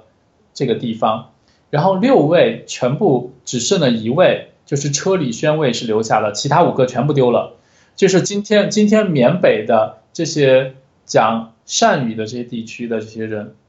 就是那个时候就落入了缅甸的境内。然后中国在西南的边境就大大退缩了，只有这个车里宣慰 是忠心耿耿，一直跟定的中央王朝是这样的。这车里宣慰是不是就是西双版纳？西双版纳对西双版纳，所以那个招片岭啊，从一直以来都是跟中国关系很密切的。然后这样的一个对云南中部和贵州、广西这些地方的影响是什么呢？就是在于明明朝的这个中央王朝已经认定了这个边境上这些这些讲动态语的这些民族，我就只管这几个了，然后就把边境缩到这个位置了，所以就加强了对云南中部的这些讲彝语支的这些地区的管理，也加强了对贵州东面、东南面这些苗族地区。布依族地区的一个管理，实际上他就是说，前面我不能再拓展了，我把你你这个地方要抓紧一点。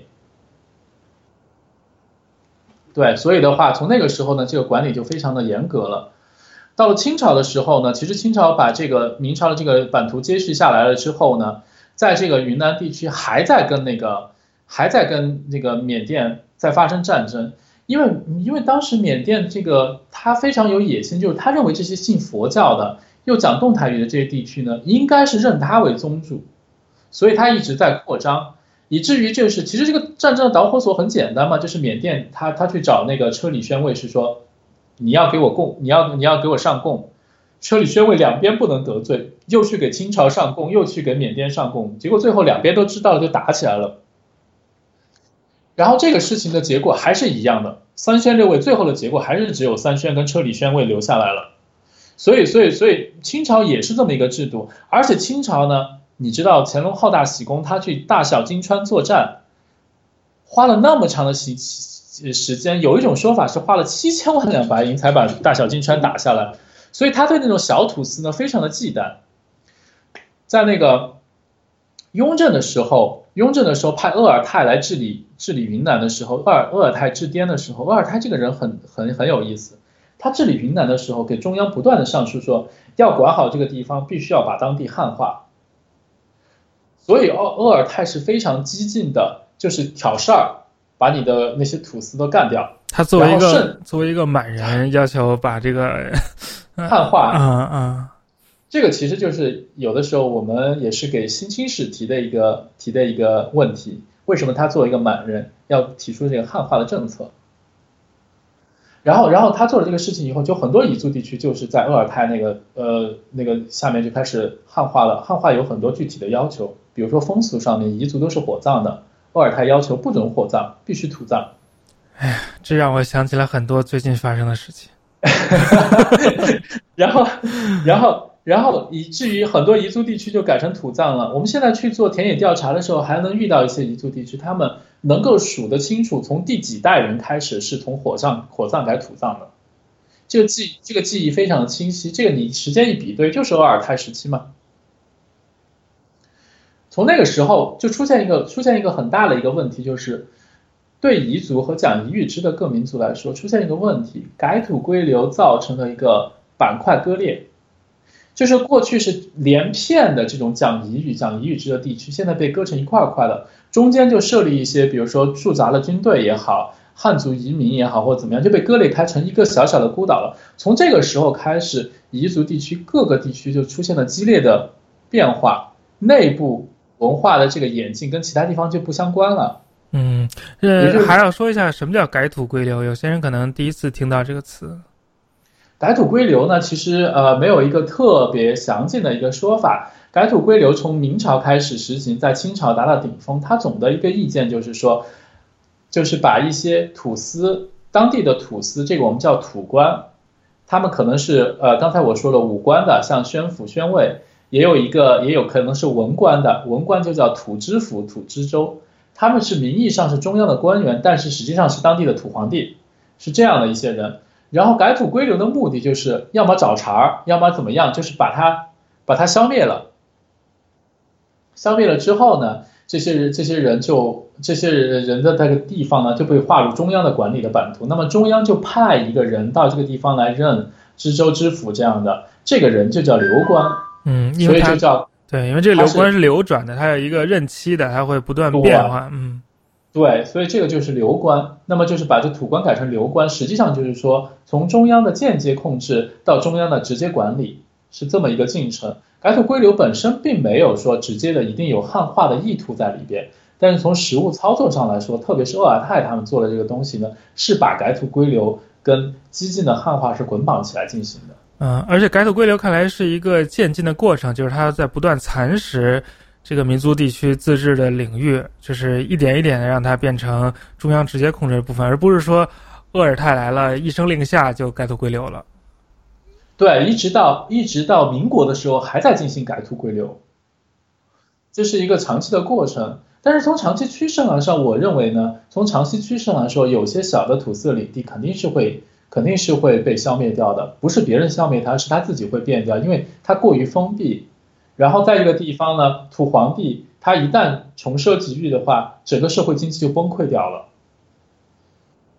就是像我们凉山北部的有纳木伊人、纳木呃还有多绪人，这些纳木伊多绪土司，他们当时在明朝和清朝的官方记载里面都是两千户、五千户的土司。到了到了解放，到了解放后去做民族调查、田野调查的时候，他们当地都只有两百户、五百户这样的了。就是说人口是在锐减的。就这些土司，你不去改它，它也自己会自己会就消失了。因为它太作了，把自己都作死了，相当于。啊，另外一方面确实是社会生产崩溃了，因为它太小的小集团了，过于封闭。好，这个鄂尔泰主要是做了改土，就是大规模的汉化了，相当于在改土归流的这个这个框架下，对它造成的结果就是一些彝族地区的这个生活比较汉化，另外一个就是把各各大彝族地区条块分割了，相互之间的交流减少了，他们就不同的彝族地区就朝文化就朝文化和语言就朝，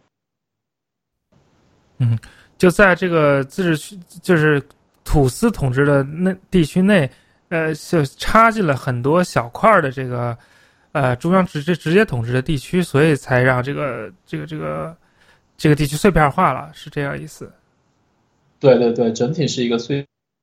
相应的来说呢，反而是今天的凉山地区的这一块呢，没有差入太多了，所以它是一个比较大的一个集团。嗯嗯。好，这个改土归流一直持续到民国时代。一直到解放，实际上，对，到了民国的时代呢，其实，在民国时代，我们我们可能大家的听众不是特别熟悉，在民国的时代，这个少数民族的运动当中，其实这些彝族人是独树一帜的，因为我们从从那个从清朝继承的这个呃民国继承清朝的这个制度当中，就有一个蒙藏委员会，蒙蒙藏委员会呢，它管理这个西藏跟这个呃蒙古地区的这个活动。另外呢，呃，像对满洲和新疆地区呢，也有其实是有一定的一个管理的，相应的一个管理。在这个过程当中呢，对于南方的，比如说苗族、彝族这些，虽然人很多，但是呢，对他的管理呢是啊，当时中当时的像蒋介石中央定的这个调子呢，就是认为这些都是汉族的分支，不是一个特特殊的一个民族。那当时的彝族的知识分子，包括了四川、云南、贵州这几个地方的彝族的知识分子呢，一直在中央，就是在南京去争取，就是获得一个专门的民族身份，来跟五族这个并列。他们当中呢，还有一些人呢，就认为这个彝跟苗应该联联合起来，就以一个比如说彝苗民族这样的一个称呼来争取，就更更多的获得支持嘛。然后到这边去做这个，呃，去做这个争取的活动。到了那个嗯南京，在那边做这个制宪国民大会。到了后来，呃，到了后来四八年的时候，这个第一届国民代表大会，也就是我们说的行宪大会的时候，是当时是很多彝族代表在那边争取到了席位，而且像贵州的彝族代表杨秉忠什么的，还在那边去，还在现场发表了演说。梁商还组织了一大批的这个彝族的这些贵族跟平民到那边去观礼，在当时的南京是形成了很大的一道风景，在南京的中央日报上面不停的不停的呃这个这个报道，所以呢，其实这是一个很有意思的一件事情，我们现在一般也不太熟悉这一块的东西。可是呢，这说明在那个民国的时候，这些彝族的知识分子开始在争取这个民族的一个意识跟一个地位。嗯嗯，就等于民族身份觉醒啊，大家不满足于这个五族共和框架下的中国人的这个概念。对，因为其实他们的这种更像是被那个五族倒逼出来的。嗯嗯，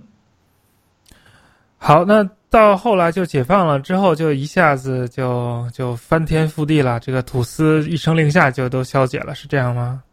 嗯，也没有那么简单。解放后呢，其实很重要的一项工作是民族识别。民族识别呢，就把很多的支系呢，通过识别的这个呢，识别成了彝族。一些西方的学者认为，他们呃，中国的民族识别使得很多用他们的原话来说，不不相关的团体被识别成了同一个民族彝族。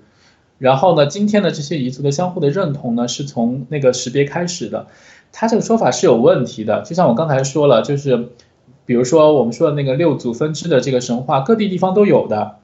而且更重要是在清朝的这个改土归流之前，甚至是在改土归流之后的一很长的时间里边，在民国的时候，这种跨区域的贵族之间的通婚还是存在的。凉山地区的土司经常都是到贵州去找这个，呃，找这个土司家的姑娘来迎娶为做太太。也就是说，虽然他们被分割开来，但是记忆里边还是在的，连姻亲的关系都是到那边去找的。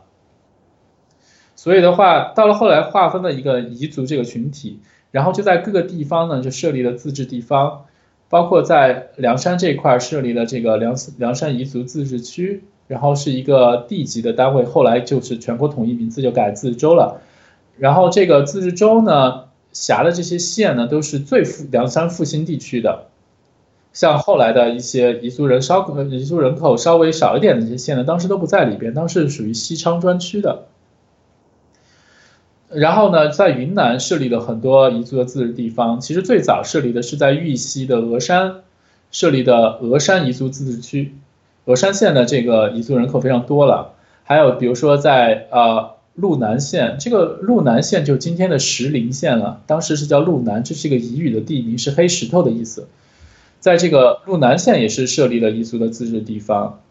然后然后就这样设立了很多地地方，后来再整整合成我们现在的这些自治州、自治县这样的。然后在凉山地区的时候，呃七十年代末的时候，文革结束了之后，就把凉山彝族自治州。和西昌专区就合并了，然后这样，我们现在我们现在今天说的凉山彝族自治州呢，是当时的西昌和专区跟凉山彝族自治州合并之后的结果。这个结果有两个，第一个呢就是说，呃，把西昌等地呢并入到凉山彝族自治州了；第二个呢就是原来的凉山州里边的几个县，像两个像峨边县跟马边县呢，就划归给乐山管了，然后就形成了今天的这个镇区的这个结构。好，我们就大概捋了一下这么上千年的彝族的历史了，啊，我们来再讲一讲今天彝族的现状。嗯，从刚才我们讲的这个 历史当中，你会发现我跟其他的那些彝族的那些书籍的叙述是不一样的。我这边，我这边更像是在说。一个地区的区域的历史，而不是讲一个民族的一个特色。嗯，但是实际上正是这个区域的历史到今天来形成了这个彝族。我们今天彝族的地理分布啊，我们以这个户籍，中国在中国我们以户籍来说，在在中国的户籍的这个彝族呢是大概七八百万的这个这个水平。嗯，广泛的分布在云贵高原的地区。那这一块呢，主要就是首先云南全省都是有的。基本上云南全省都分布有彝族的地区，除了那个德宏和北部的呃这个德清这一块，可能相对的少一点，其实全省都有的。然后贵州西部，贵州西部的就是原来那个水西土司的那块的地方，然后就广西的最西边的那个那个那个地方，靠近云南的地方也是有的。四川的这一块就是凉山、攀枝花、乐山这一大块的这个地方，就分布在这么一个区域里边。在这个在这个区域里边呢。呃，云南全省呢大概有四百多万，但是呢分布要分散一些。四川的凉山呢有有彝族人有二百二十万，基本上是当地人口的一半，就彝族跟汉族差不多各占一半这样的一个程度。云南的楚雄州跟红河州呢，楚雄州七十万彝族，红河州一百万彝族，那这这三个州加上去就已经把大头的占掉了。剩下的彝族的主要的集中的分布呢是在贵州呢，其实。贵州全省大概有八十到一百万彝族，嗯，这个像毕节地区最多，然后的话，呃，然后的话，贵阳也有一些，六盘水，毕节跟六盘水是最多的。但是你去看民族分布的这个比例呢，你会觉得当地彝族的这个比例很低。主要的原因是因为在那个龙场九役之后呢，这个这个地方是一个非常重要的驿站，有大量的汉族移民来。然后呢，也有很多本地人汉化，所以就造造成的本地人口非常的多。你去查人口的数据，你会发现啊，原来毕节这个地区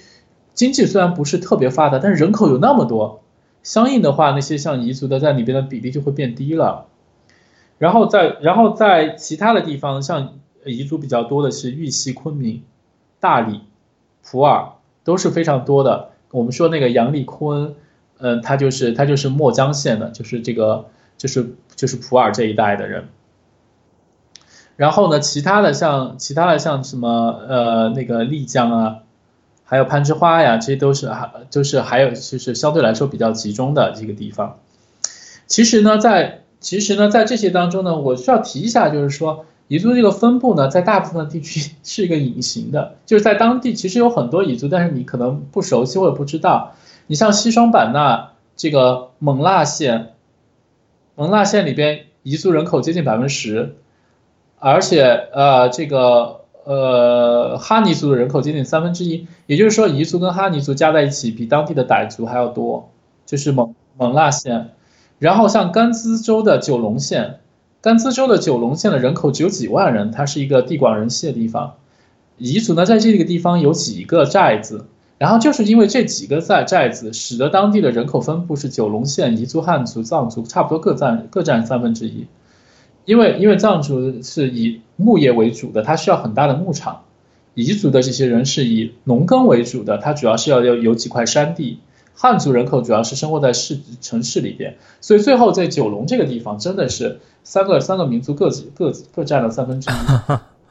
嗯，九龙在四川西部了，是那个甘孜藏族自治州的，呃，一个县。一个县，嗯，嗯，靠近，其实离雅安也比较近。啊，那边，嗯，是这样的。啊，不，这样的情况非常多了，在云南的很多很多地方都是彝族人口是很多的。在这个地方呢，其实我刚才也说了，彝族、哈尼族这些是有亲缘关系的，往往呢，他们的分布呢是有些重叠的。呃，在国外呢，在越南呢，彝族呢称为呃 nội lô lô，它是一个法定的少数民族之一。啊，越南之所以把彝族作为法定的少数民族，也跟中国的这个认定有关系的。在越南的人口统计才三千人还是多少，就从云南边境搬过去的。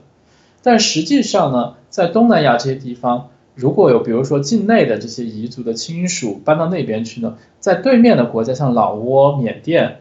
这样的地方，往往他会认为你是傈僳，或者是拉祜，或者是哈尼，他不太不太认为你是彝族。就彝族好像更像一个中国的概念。像在缅甸的南坎，就是在瑞丽的对面，瑞丽瑞丽前面不是有条江嘛，在瑞丽的对面，那就是南坎那个地区，那个地区就有很多彝族居住。但是在缅甸那边，彝族也不是法定的少数民族之一，所以就基本上在境外你看不到这些的数据跟记录，只有越南你能看到三千到五千人是这样的。在中国的彝族有什么特点？比如说，我们怎么看一个人就能大概猜他有可能是彝族？呃，其实彝族分布很广，人也很多，相互之间的差别非常的大。呃，比如说红河州的这些，呃，我们这些红河州的这些彝族同胞，我们在一起呢，其实我我觉得跟他们最大的。最大的特点就是我们都是一样的，皮肤比较黑，只能说那那那只能说有这个嗯姓名说有姓名方面，比如说那什么莫西子诗啊，什么吉克隽，这能看出来，反正不是汉名。像像你的名字就看不出来，至至少我看不出来。是这样的，我们我们这个这个说到底还是跟改土归流有关系。实际上，在没有改土归流的地方，都不太会用汉名的。但只要是改土归流之后的地方，都是流行用汉名的。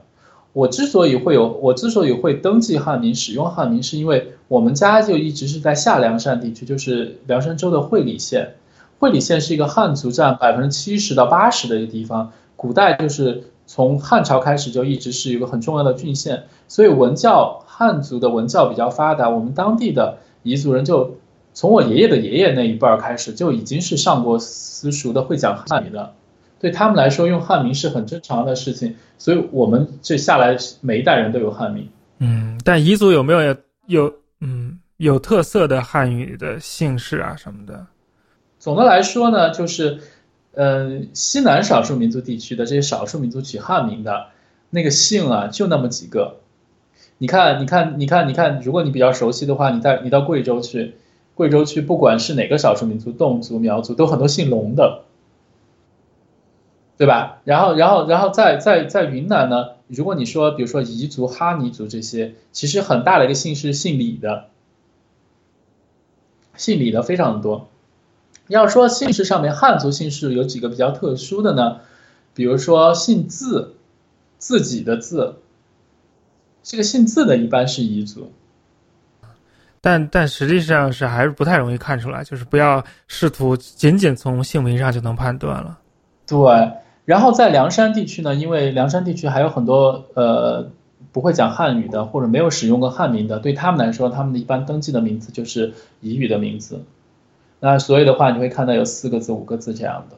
对，相对的是彝语的名字在使用。那我们呢是等于是类，就比如是是我的话，相当于内外两套名字，在家是会用这个汉语名字的。那你彝语名字叫什么呀？我我的彝语名字，我们彝语名字分成呃姓名字这几个部分。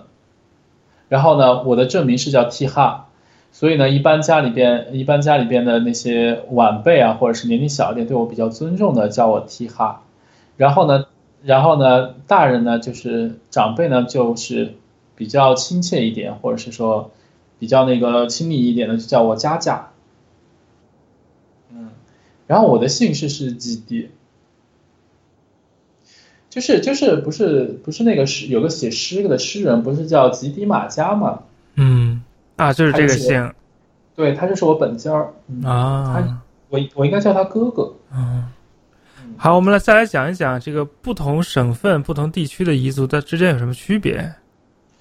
是这样的，嗯，彝族大概是这样，我们把它分成六大方言区，呃，基本上呢，北部方言区是四川全省的彝族，加上云南丽江地区的彝族。样这一块呢是讲北部方言的，其实也就是说金沙江北岸的了，因为云南丽江的那一块彝族地区其实也是在金沙江北岸的。这一块的就是北部方言区的一个特点呢，是说它跟其他的方言区比较隔绝，他自己的语音啊语法的这个形态自己走的比较往前走，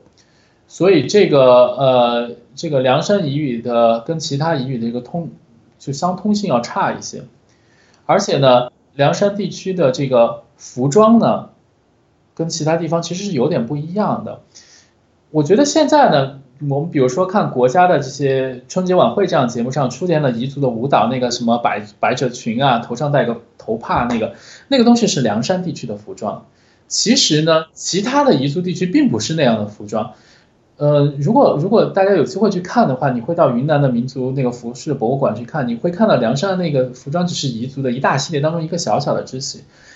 这个凉山彝族的服装呢，一些配饰和一些服装的制式裁剪呢，跟邻近地区的，比如羌族的、加绒人的，这是这些服装呢是有一个传承关系的，也就是说有一个相互相互的一个文化的一个跨足迹的一个传承的一个关系。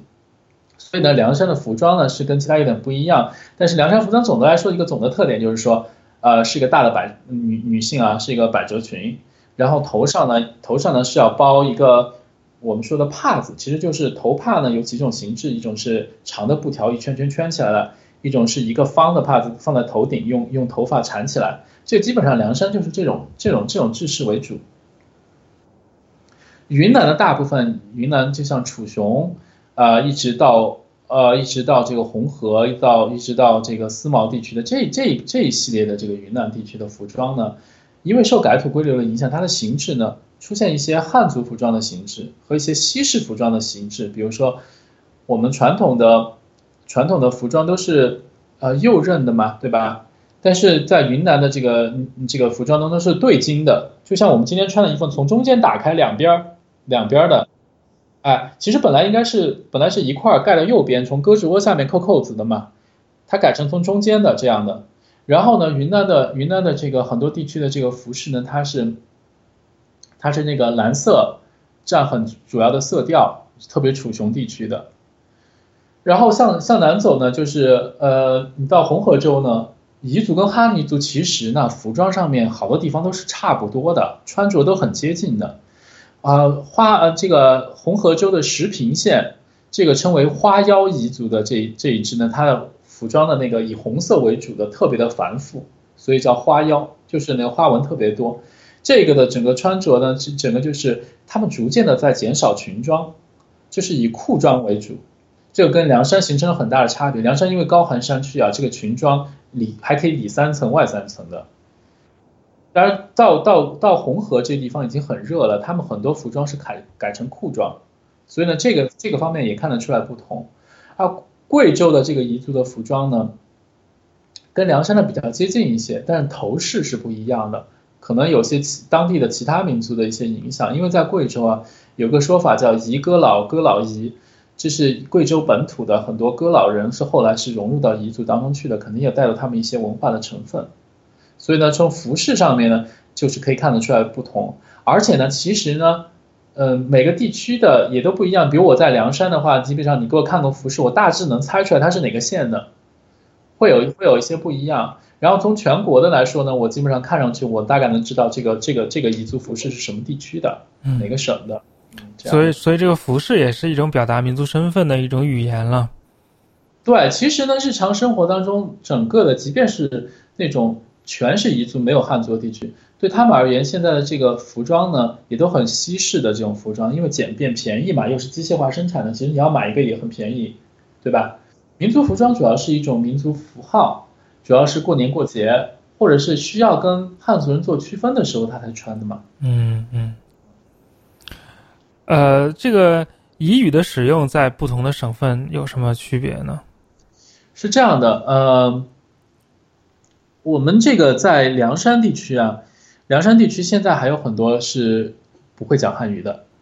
呃，特别是妇女和年龄大一点的人。有很多不会讲汉汉语的，这个主要是在凉山腹地的这些地区是单语人，但是，一般年轻人上过学校的，多少都是会讲一点汉语的。一般男孩子会，就是家里面对他的教育会重视一些。十五六岁的这这帮男孩子里边，我觉得你要找完全不懂汉语的，估计也找不到了。现在的二十岁以下的年轻人，应该都是懂一点汉语的，有些还说的非常的好，汉字也都认识的。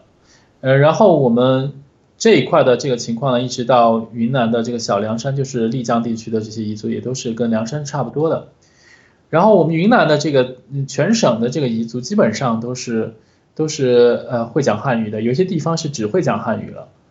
大部分地方是双语者。贵州的贵州的这个彝族地区呢，贵州的彝族地区有有一部分是只只会讲汉语的。但是大部分也是都是双语，总的来说都是都是会汉语的，就凉山的稍差一点。嗯，在凉山有那种纯彝语的学校教育吗？呃，呃，这个我不好说，理论上是有的，但是实际实际操作当中呢，一般来说还是会呃以汉语教学为主，彝语呢是作为一个如果有条件的话是作为一个单独的科目开设啊。就像其他民族地区，比如说，就是那些有更加丰富的这个文字传统，比如说西藏啊、新疆啊、蒙古啊，它有那种就是民族小学嘛，它汉语是一个科目，其他科目都是用民族语言来讲授的。对，其实其实这个其实这个呢，就是我们在民族教学界呢是称为一类模式跟二类模式。一类模式就是所有的课都是用民族语教的，然后加一门汉语课。二类模式是，所有的课都是汉语教的，加一门民族语的课。在在我们凉山呢，是一类模式、二类模式都有的。但是现在这个趋势看来是，呃，把一类模式换成二类模式，把二类模式换成纯汉语教学的模式。这个这一块呢，我我我不好多说，但是现在确实是这么一个情况，是这么一个趋势。嗯，好，我们最后说两句这个宗教问题，这个。彝族的所谓闭魔教是个什么东西？从来没听说过。其实，呃，其实这样的，嗯，讲到宗教的时候，我们不是把宗教分成很多类嘛？大家熟悉的这些一神教也好，这个佛教也好，道教也好，在凉山地区的这个这这种宗教呢，如果用我们中亚地区或者北方地区的来说呢，它比较像萨满教。但是呢，它跟萨满教有一个很大的不同呢，就是说它是有经书的。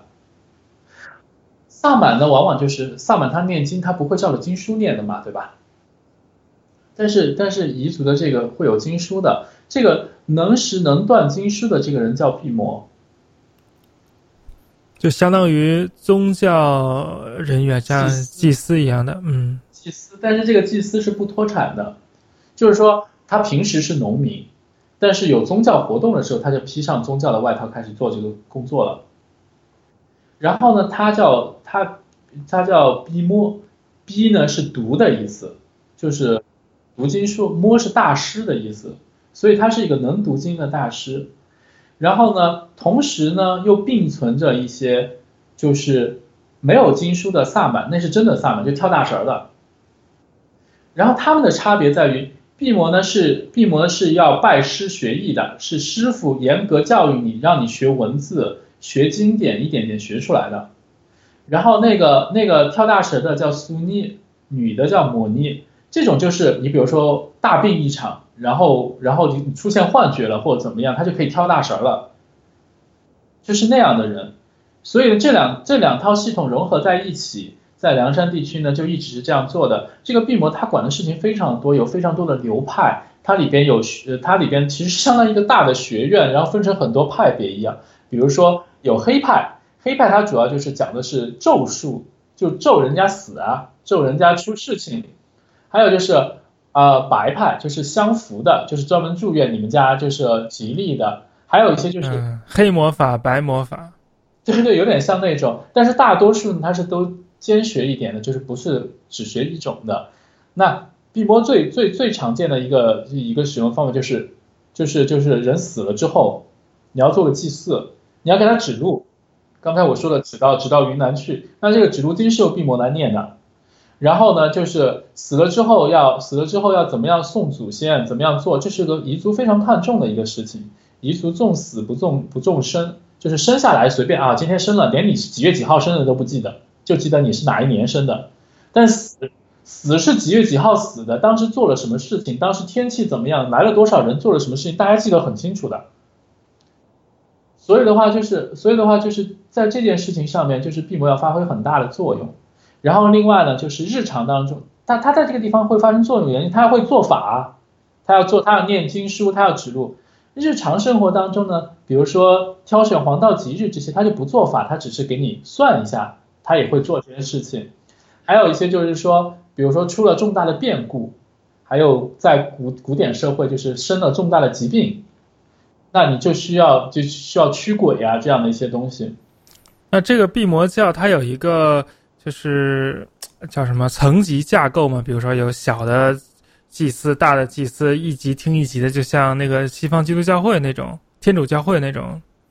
它没有形成教会的原因，是因为它没有它没有形成教会。它一个最它一个最大的特点就是它跟它跟它跟那个凉山彝族的这个社会形态是相适应的。凉山凉山彝族的社会形态就是从明清以来，因为改改土归流之后，就造成了土司衰弱，然后这个黑彝诺河这个集团的崛起，所以它实际上是一个个的庄园，没有一个统一的管理。那你每个庄园都需要祭祀活动？你说我每个庄园专门养一个祭祀吗？好像不是这样做的，而是说有这种宗教法力的人，他是他是被人家请到不停的地不同地方去做的。这就这就造成了我们彝族史书上面写的古典的五级社会变成了现在的种姓社会。古典的五级社社会就是君臣祭公，呃，还有一个是牧。这个祭就是祭祀的意思。也就是说，在古典社会里边，它是被定为一个层级的。然后，但是到了后来，这个社会这五级社会被瓦解掉了之后，它就成为一个不脱产的、带有双重身份的，平时是农民，然后需要宗教法事的时候啊，呃，听说谁谁谁有名，就请了谁谁谁来。然后，但是他们为了扩大自己的势力呢，是在实际的这个过程当中是收学生，就是好像有那种你知道的，就是那种学术门派。他做成这个学派的，我是谁谁谁的学生，我在哪里哪里学的什么什么经书，大概是这种意思。嗯，这个呢，这个呢，这个呢，到现在，直到现在，在凉山，也许就是我跟你说话的这个时刻，在凉山的某个地方还有祭祀，还有这个闭魔在做法。呃，在云南有少量基督徒，这个也是由于这个西方传教士的影响才才出现的，是不是？对，尤其是法国传教士的影响力非常大。我们在有我我们以前一些在云南的一些彝族老人还会讲法语的，就是小的时候就被那些传教士带去教堂玩嘛。他不认识法文字，但是他会说。好像我听说那个傈僳族是全民族都信都信基督教还是天主教的？然后傈僳族的他那个历史是这样的，傈僳族呢，他呃信教的人非常的多。但是你说全民性的话，也也不尽然，因为傈僳族分布还是很广的，在四川凉山就有很晚的时代搬进来的傈僳族，他们就不是信基督教的。在云，对，在云南的这部分是因为当时传教非常的成功，因为为了这个传这个教，这个传教士还发明了傈僳文嘛，就是为了给他们传教。他们这个非常非常的成功，在云南西部，在这个三江并流的这个地方，傈僳族的这个基督教信教的比例非常的高。云南中部的像楚雄到昆明这一带的傈僳族呢，也有相当比例的是信仰基督教的。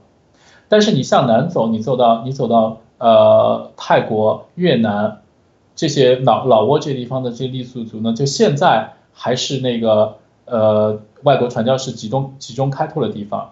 因为因为他们还是就是很偏远的地方，还没有就是他们等于传福音还没传到啦，就还有这种地方。也有也有相当的部分是信基督教，但是还有很多是还没有传到的。嗯，还这还有人在传。对，现在还有很多外国传教士在那边传教呢。嗯，有意思，有意思。好，我们讲一讲这个就是建国以来的这个梁山的历史好了，因为这个梁对梁山这个，相信大家也很感兴趣，因为因为是这样的，就是呃，包括国家媒体。学术界还有很多都组织过很多关于梁山的一个讨论，就是说，第一，他为什么现在这个样子？第二呢，就是说，有什么办法让梁山发展的更好？呃，其实呢，呃，这个这个问题太过于的庞杂，我是这样想的，我我先把梁山的这个近现代的这个发展的脉络理一理，然后咱们从当中呢再找出一些话题来看一下，就是说，分析一下梁山的现状和将来的一个发展。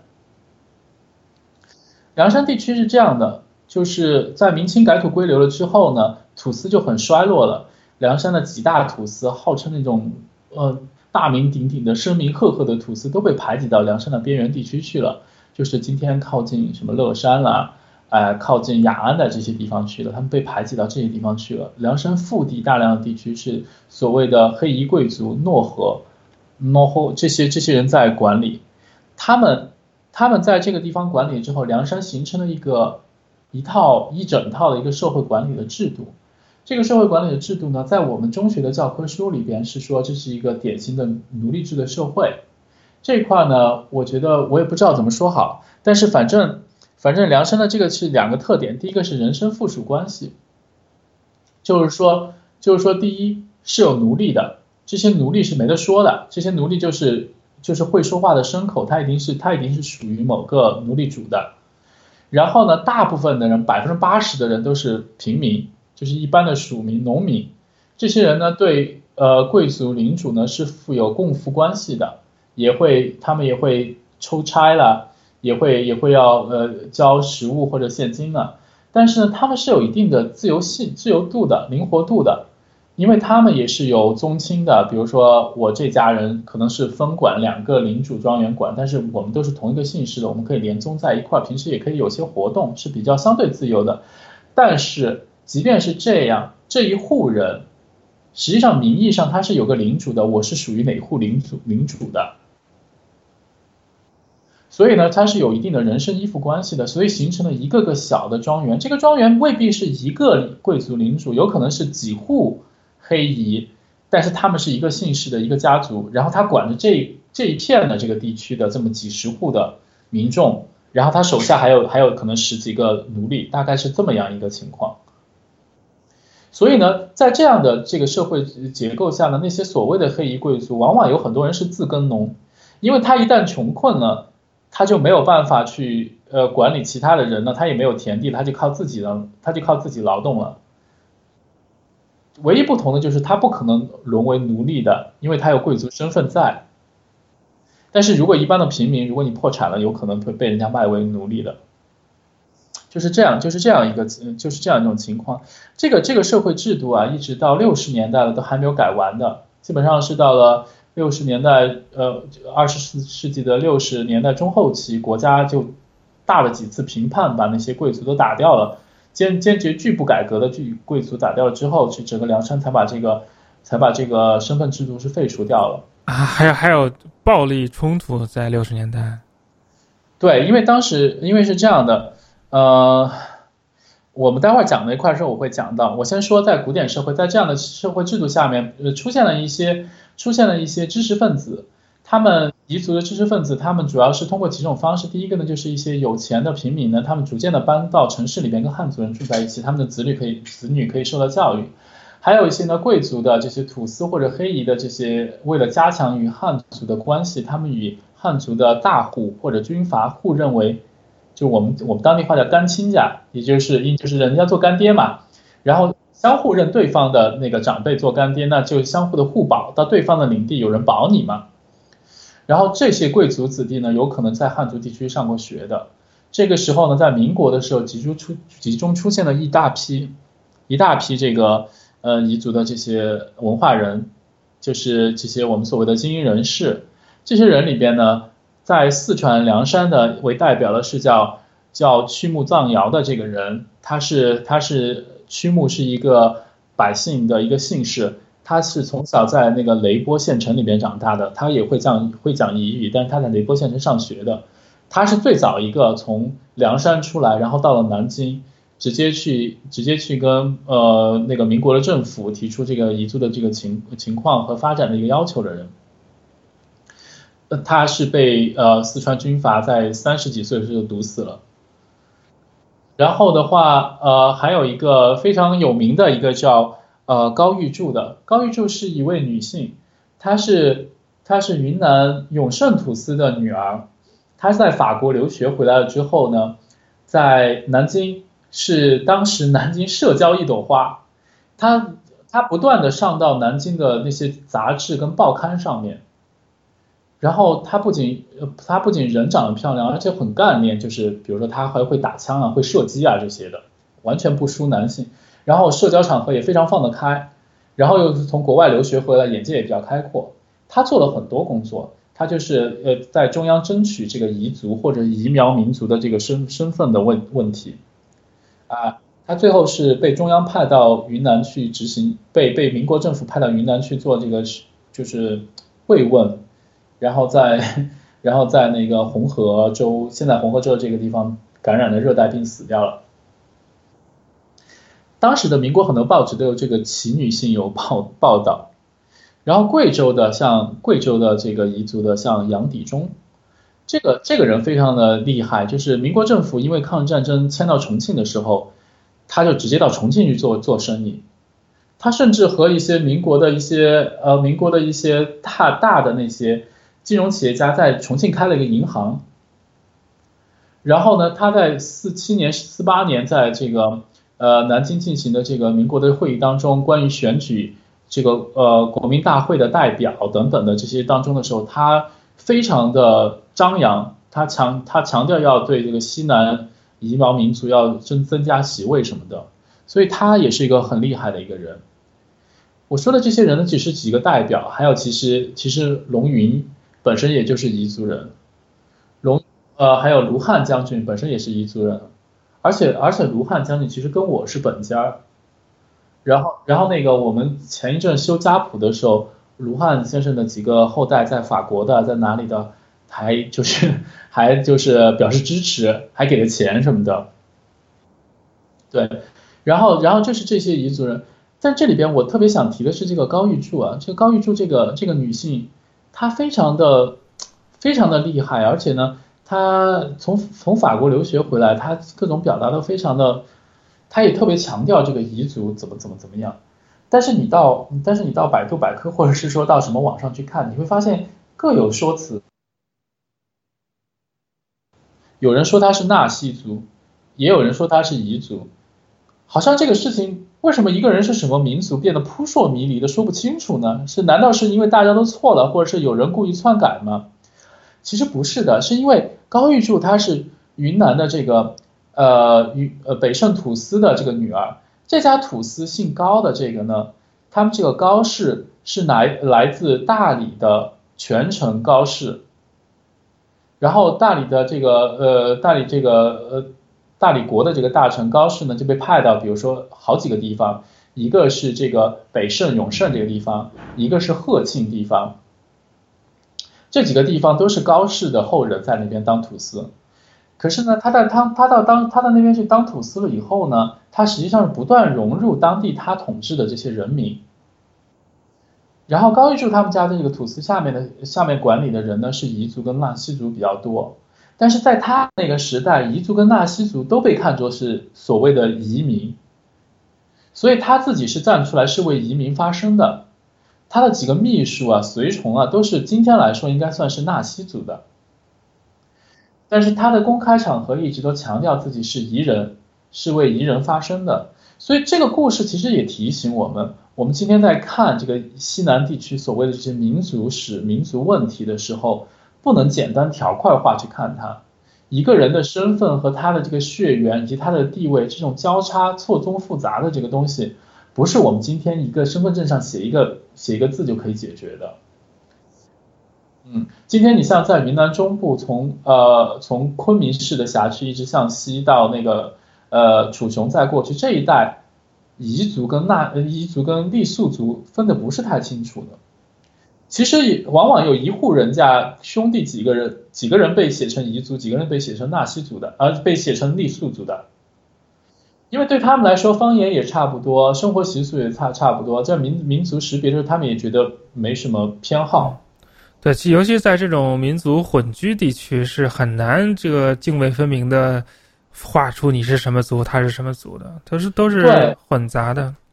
对，而且而且像彝族跟纳西族跟哈尼族这种亲缘关系特别近的。实际上是它是一个渐变的过程，你拿着两端看，你会发现哦，一头一尾是不一样，但是在中间你要你要给它截断哪个地方说它是，呃，它是这边是属于彝族，那边是属于傈僳族的，在他们中间那个过渡的地方其实是分不开的。这个也就是说，我们现在如果我们看民族身份，我们是看某某族某某族，但是实际上从文化血缘和历史来看，它是一个团块。嗯，它是一个光谱，一个连续变化的一个一个一个现象。对，嗯。所以呢，在在民国的时候，这些呃这些像高玉柱这些宣称要为呃彝彝彝族争取的这些人，做了很多很多的工作，也受到了很多的欢迎。高高玉柱当时路过贵州的时候，有材料说两百，有说四百，有说六百的，说那么多的贵州的苗族、侗族、布依族的代表争相要见他。就说你你代表我们移苗人民在中央说话，所以的话是一个很火很火的，一所以刚才我已经说了，在制宪国民代表大会、呃国民代表大会、也就行宪代表大会都有彝族代表，在这个行宪国民代表大会的时候，一九四八年开了这个行宪国民国民代表大会的时候，我的祖父就是就是西康省的彝族代表去参加的。所以，所以我祖父就是一直都被我们当地人称为国大代表。啊，就是就是就是就是这个就是这个，因为当时也就是这些人，当时的彝族的知识分子争取来的，可以看出当时的彝族的这些知识分子在整个的这个民国晚期的这个政坛上其实非常活跃的，他们和委员会专门去联络蒙藏地区，还有当时给了一个所谓。内地生活习惯特殊民众，这是讲的是穆斯林，还有还有一些专门分配名额跟满洲人这些不一样。这在这五族的框架之外的其他的民族，其实其实就是彝族最为活跃。这些知识分子争取了很多的。你看相应的其他的一些像呃像广西、贵州的一些其他的民族的，就没有他们那么活跃，或者是有那么大的动静。当时。移苗这个提出来了之后，贵州的一些很多的苗族啊、呃侗族啊、布依族，他们也提出了个苗移民族这个称呼，他们也去争取了，但是没有没有没有这个整个云南的这些彝族这些人那么的那么的影响大，而且当时组织了凉山的这些人到呃这个南京去观礼，这个当时当时形成了一道景观的，很多报纸都争相报道的，造成了很大的动静。呃，当年红军好像也经过过凉山，这个是吗？对，当时是这样的。呃，当时这个红军主力从那个市，呃，就是从四渡赤水进入，呃，进入云南了之后，他们不是假装攻打昆明嘛？但实际上是还在寻找这个道路。后来发现必须坐渡金沙江走，然后就是从，呃，这个会理县的皎平渡，就渡金沙江就进入了四川的会理县境内。刚才就说我老家就会理县嘛，其实我们这个地方还是汉族人口居多的，所以他们其实也会理县城，也没有攻下来，他们走到偏远的地方，也没有走我家的那一块儿，实际上他是沿着那个，呃，这个这个平坝跟山跟那个山区的中间的这个大概是半山腰这种走过去的，向北走了以后，还假装攻打一下西昌城、德昌城这几个地方，都是没有真正的攻打进去了。到了这个地方和，向北走就遇到问题了，向北走要向北走要进入这种。大山，或者是向北走要去陕北这个地方，必须进入彝族的复兴地区，所以他们当时是走到了，他们当时走到今天的呃冕宁县境内，就是在西昌西昌北部的一个县，在这个冕宁县境内的时候，就是在彝海，其实一个其实是一个很小的一个高原湖泊，其实其实就是一个大一点的池塘了，这么一个地方，当时就是呃这个彝族的估计这一家的这个贵族。首领就是我们现在史书，我们现在史书说的果基小叶丹，然后他他就和刘伯承元帅呢就结为兄弟，其实就是刚才我说的，不是为了互保，相互会结为干亲家嘛？他们俩是直接就结结为兄弟，像我们一般的是认对方的长辈做干爹这样嘛？他们都是两个成年人的话，就直接认成直接认成兄弟，那结成兄弟了以后，就形成了一种互保的关系，就是说我进入你的区域，你保我。你进入我的区域，我保你，形成这种互保的关系。然后红军呢，当时还发了一给他们做了一个红旗，呃，这上面写的是移民孤击支队。然后呢，还给他们一个传单，说说呃，就是说呃，红军的政策是民族不论大小一律平平等，解放弱小族这样的这样的一个宣传。所以呢，呃，就当时他们就相当于互保，然后就保着他们过了彝族地区。就在这个过程当中，还有很多的那种呃平民家里边的那些年轻的小伙子，就跟着红军北上去了陕北的，所以就是过凉山的时候还带了一些彝族青年人过去的。然后在这个在这个哦，在这个红军的这个过程当中呢，其实特别值得值值得一说的就是像刘伯承元帅这些人是非常有见识的，他们在四川地区的这个活动当中，其实是见过这些彝族的。法作保到学堂里边读书的，也正也正因为是这样，所以他们也很快就明白怎么样处理这个。我们现在一般就是说歃血结盟，觉得是个非常了不起的一个活动啊，或者创举。其实这是因俗而治，他们当地就是这样做的，相互结成干亲家才能相互互保。实际上是沿用了这个因俗而治的方式，可以说这个可以说这个确实是要有一定的智慧。也懂一定的习俗，也有一定的政治策略的人才能做出来的。所以，所以很多人就是对这个评价呢，就是啊，这不是个什么大事儿吧？但是在我看来，我觉得像刘伯承元帅这样的人是非常不错的，非常有胆识，也也非常有见地的。那这个红军长征在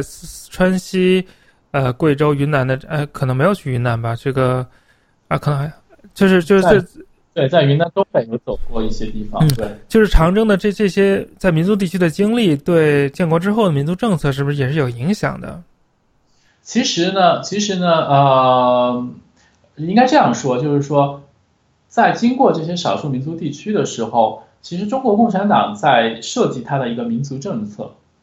也是怎么样把这些民族民族遇到他们了以后，提出一个什么样的政策？比如说，他给古籍支队给的红旗，他在上面说“解放弱小民族，民族不论大小一律平等”。这些虽然是口号，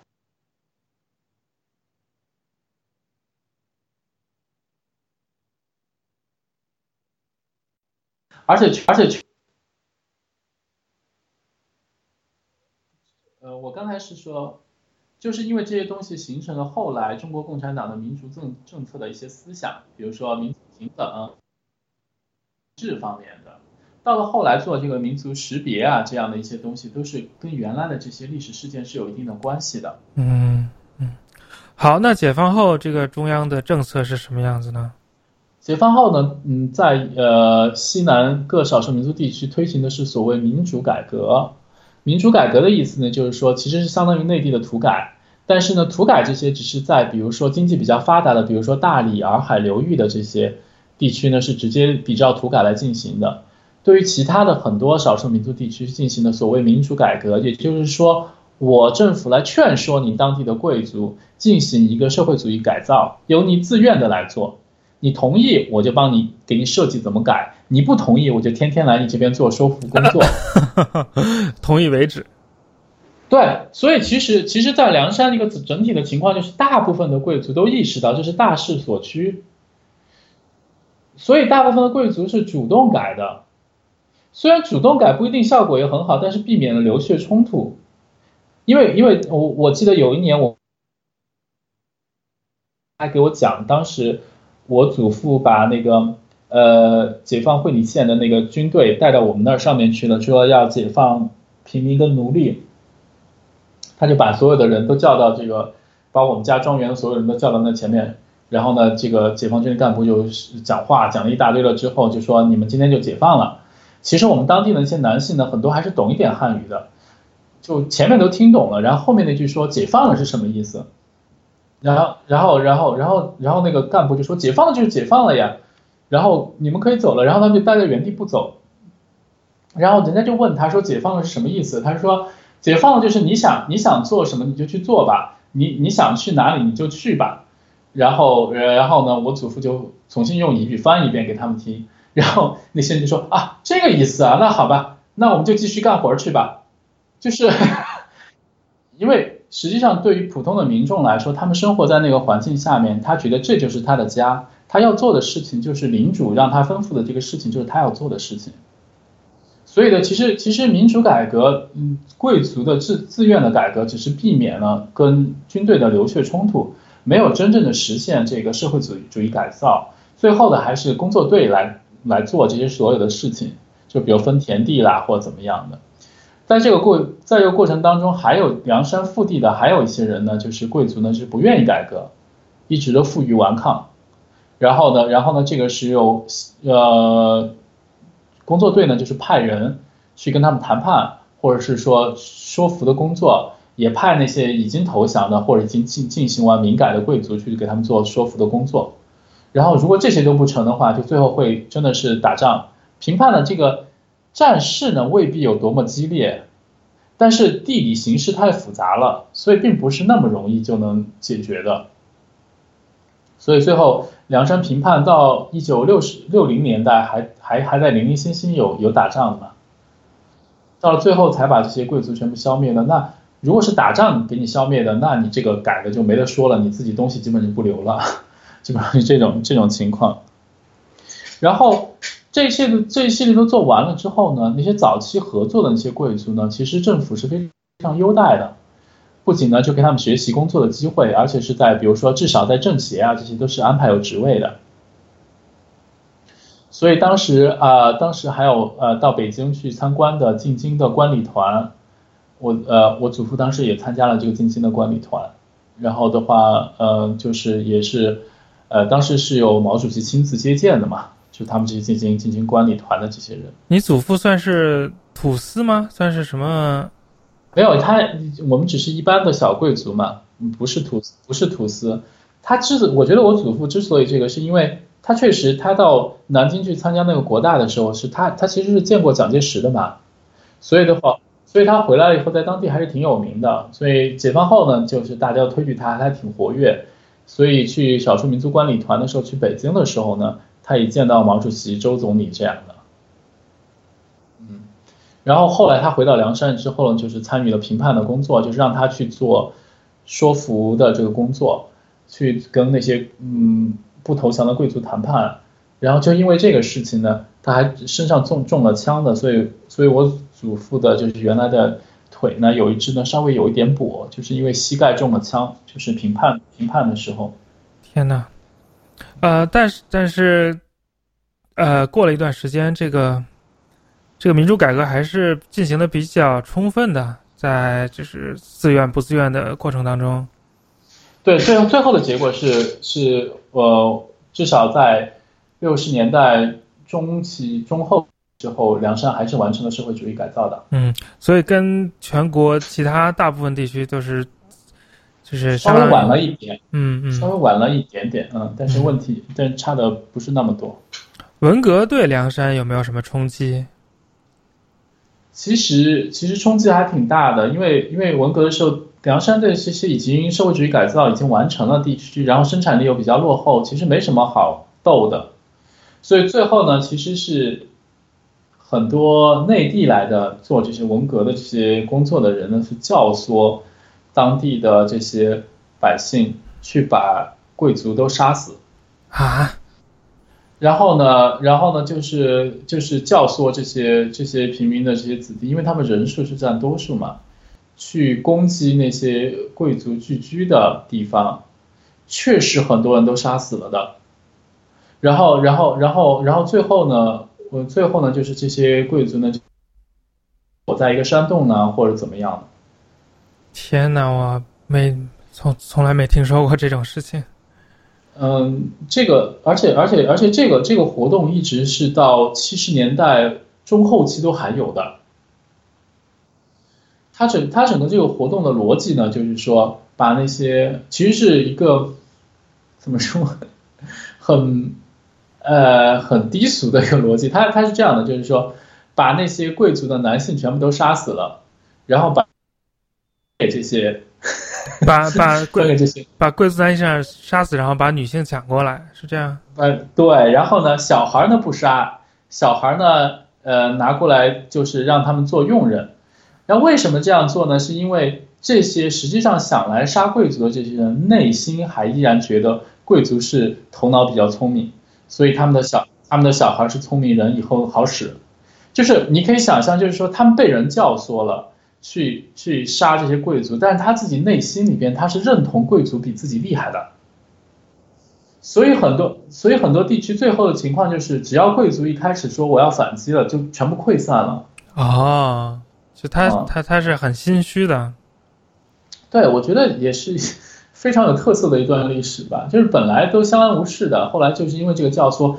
本来民主改革。之后大家一直相安无事的，相互也还处得过来。后来就是因为有这个仇杀的事情，导致了现在你到凉山去看很多很多村寨，它是它是黑蚁比较集中或者白蚁比较集中，有有点区隔的。嗯，呃，上山下乡有到凉山去吗？有有外地来知青，但是还是以本地知青为主，就是比如说本地的县城的市区的知青到山上去。嗯。好，那改革开放以后，全国都经济起飞，至少在九十年代之后吧。但是好像梁山就被落下了，这个到底是咋回事？还是说，因为因为其实其实梁山的这个腹地还是以畜牧业和农业经济为主的，然后自给自足的这种方式，实际上经济有很大的发展，一个直接的表现就是人口暴增，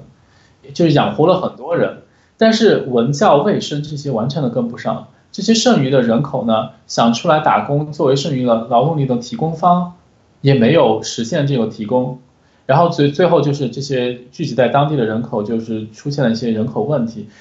呃，当时当时也是是从凉山过去的，导致我们当地的这个毒品非常严重，然后为了能控制这些人去贩毒，其实是先是教唆你吸毒。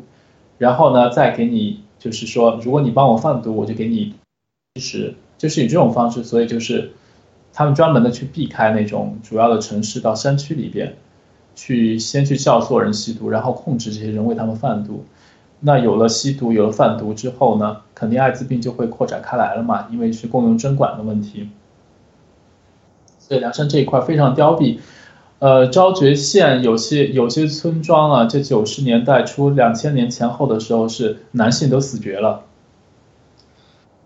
有些村庄是达到这种程度，因为刚开始的时候不清楚这个吸毒有什么样的危害，到了后来要戒又戒不断，这个时候大家开始了解吸毒的危害的时候的呢，艾滋病已经传播开来了，也对它没有防范的意识。实际上，彝族对艾滋病人不歧视的，彝族人其实 反而更歧视那种麻风病人。然后呢，对这个艾滋病其实不歧视的，在家庭生活什么都很很照顾，但是对这个对这个防治不是很了解，所以当时扩散的非常的快。因为当时还有一个除了吸毒之外，还有一个是非法采血。因为对，因为你想呢，他要吸毒没有钱嘛，对吧？所以这一块的情况很严重。到了到了两千两千年呃两千零五年以后呢，就情况就好转了。第一个是政府的禁毒力度加强了，第二个年轻人的知识和见解也不一样了。现在的凉山呢，有很多的就是原来的宗族的组织，嗯，就是多了一条功能，就是在本宗族内部控制年轻人吸毒，就是禁毒嘛。就是现在有专门的学术叫加之禁毒模式，就是讲的这个事情。所以在凉山呢，现在你要说吸毒的人有没有呢？我觉得肯定还是相对来说比内地多的，但是已经远没有以前那种厉害的程度了，而且对艾滋病的认识也增加了。所以的话，现在的情况比以前好，但是还是不容乐观，因为毕竟你稍微地方偏远一点，政府控制力控制力弱一点的地方，就会出各种问题。嗯。但是现在梁山在社会新闻上出现，都是以就是穷的不行的这个形象出现的，好像。对这个这个这个事情呢，怎么说呢？梁山就是一就是突然就是在过去的三十年当中发生了很大的这个差距的这个情况。实际上，在我至少我印象里边，或者在我爷爷奶奶他们更小的时候。这个彝族地区，呃，就是海拔中等的和下面的平原地区的汉族地区，这个农村的差别不是很大的，就富裕程度啊，还有这些都差别不是很大的。但是到现在来说就差很多，因为在汉族地区，比如西昌的这些平原地区的这些，就是工业生产很发达了。我们就是每次你去看数据啊，我跟你讲，三十个少数民族自治州，永远是 GDP 排名第一，永远是凉山州。然后呃，然后这个凉山州是二零一一年还是一零年就已经就已经是 GDP 大过了呃，它号称是超过了超过了多少一千亿？这个这个是很多地区啊，非非少数民族的地区都是现在都未必超过了。所以的话，其实经济总的来说是很好的。你在西昌，你去看西昌这个西昌这个地方。生活啊，呃，文教啊，卫生这些水平都是挺高的，但是就就只有这个地方好。然后你去看昭昭觉县跟西昌，其实就隔着一隔着一座山，你就在西昌的郊区，你就望得见那座山山的，你翻过去就昭觉县了。西昌西昌的这个一年的呃一六年的这个 GDP 是四百五十七亿元，昭觉县只有二十七亿元。差这么多，连零头都不到，连零头都没有，这是几十倍的差异。所以的话，所以的话，就是因为这种差距造成了当地就是社会的一个溃败。第一呢，宗亲的那个管理制度也没有了；第二呢，文教卫生也跟不上；第三，因为毒品问题就打击；第四呢，还有更好笑的，因为他们最早的那批人汉语说的不好，出去打工的时候老老是会出事情，所以呢。当地的那些政府机关就把这些人围起来，不让他们去打工。我还记得，我还记得我小的时候，还有政府出文件说要在什么凉山州到外界的那公路上去拦那种客车，防止他们出去打工的，对吧？那个时候，那个时候人怎么会想到这些呢？到了现在，到了现在的话，就普遍的都出去打工了。我我我我说我说我如果我说这些彝族人是看不见的，其实也是说这种方面的，你知道吗？在东莞有几十万彝族打工人，光是凉山的都有十几万。据说，因为不是说工人有那么多，因为他们还拖家带口的去的，就在那边形成了一就就形成了一个个的社区，还有专门的论文去研究这个社区的这些在东莞的这个良善彝族社区。对，但是当地人可能都没有什么意识。也看不出来他们的区别，所以，所以当你，所以，所以当我们在看到大量的梁山的负面新闻的时候，看到一些很惨的一些家庭的时候，很可能这个家庭里边的顶梁柱的这些年轻的夫妻都在外面打工，而且我平时的时候，有的时候进一些同学群、一些亲戚群里边，他们打工真是满天遍地的。你，呃，你知道吗？现在在新疆摘棉花里边有很大的队伍是凉山彝族啊。然后在，然后在浙江台州、杭州的，有很多的这种彝族人相互联络介绍工作的。然后，然后在河北的某些地方也是有专门的这样的这个地区的。然后在广东特别的多，以至于形成了什么呢？在广州、东莞这些地方形成了一些黑的一些黑中介，实际上相当于蛇头了。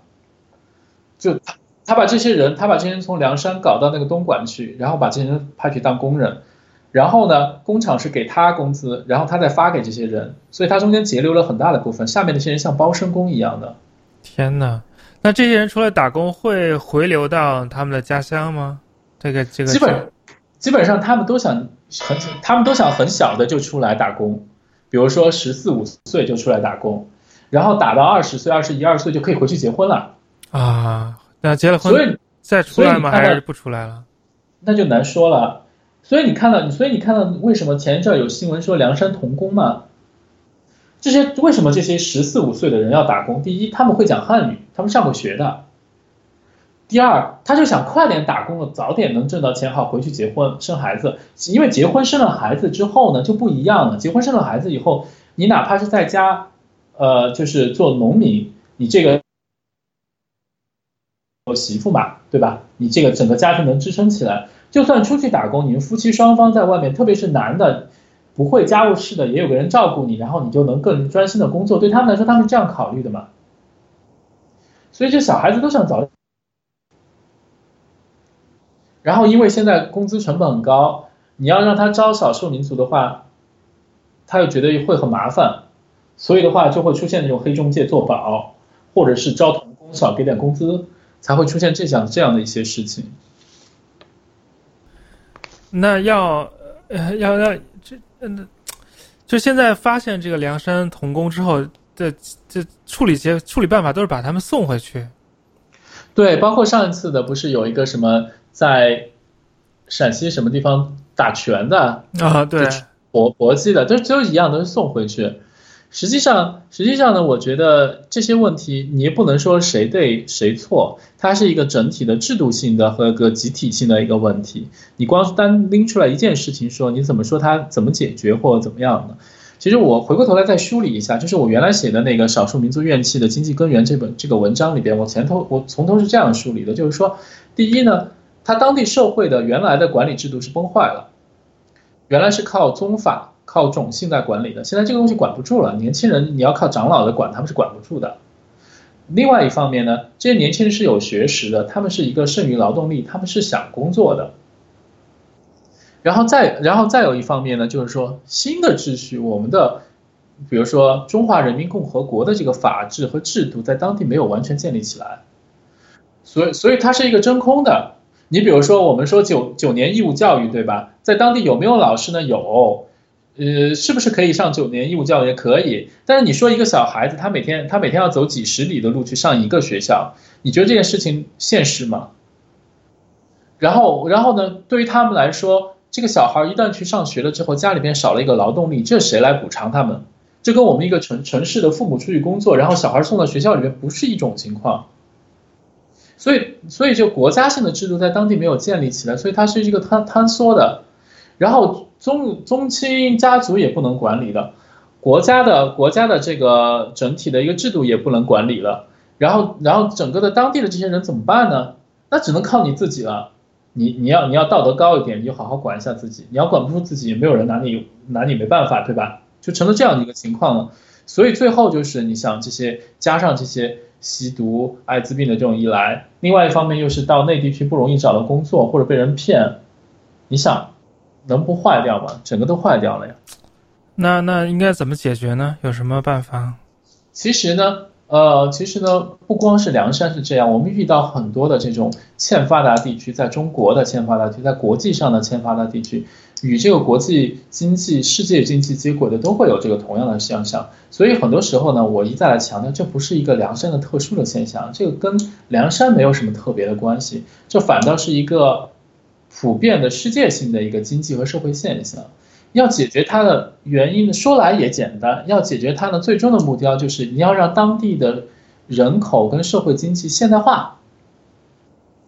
它才能真正的解决这个问题。比如说，它人口那么多，它向外流动去打工，为什么人口那么多？就是因为在原始古典社会下是养不活那么多人的。现在我们能养活那么多人，这些人靠什么办法去吸纳它？你必须靠产业升级。也就是靠现代化的产业才能吸纳它。他们才能够有饭吃，能够活下来。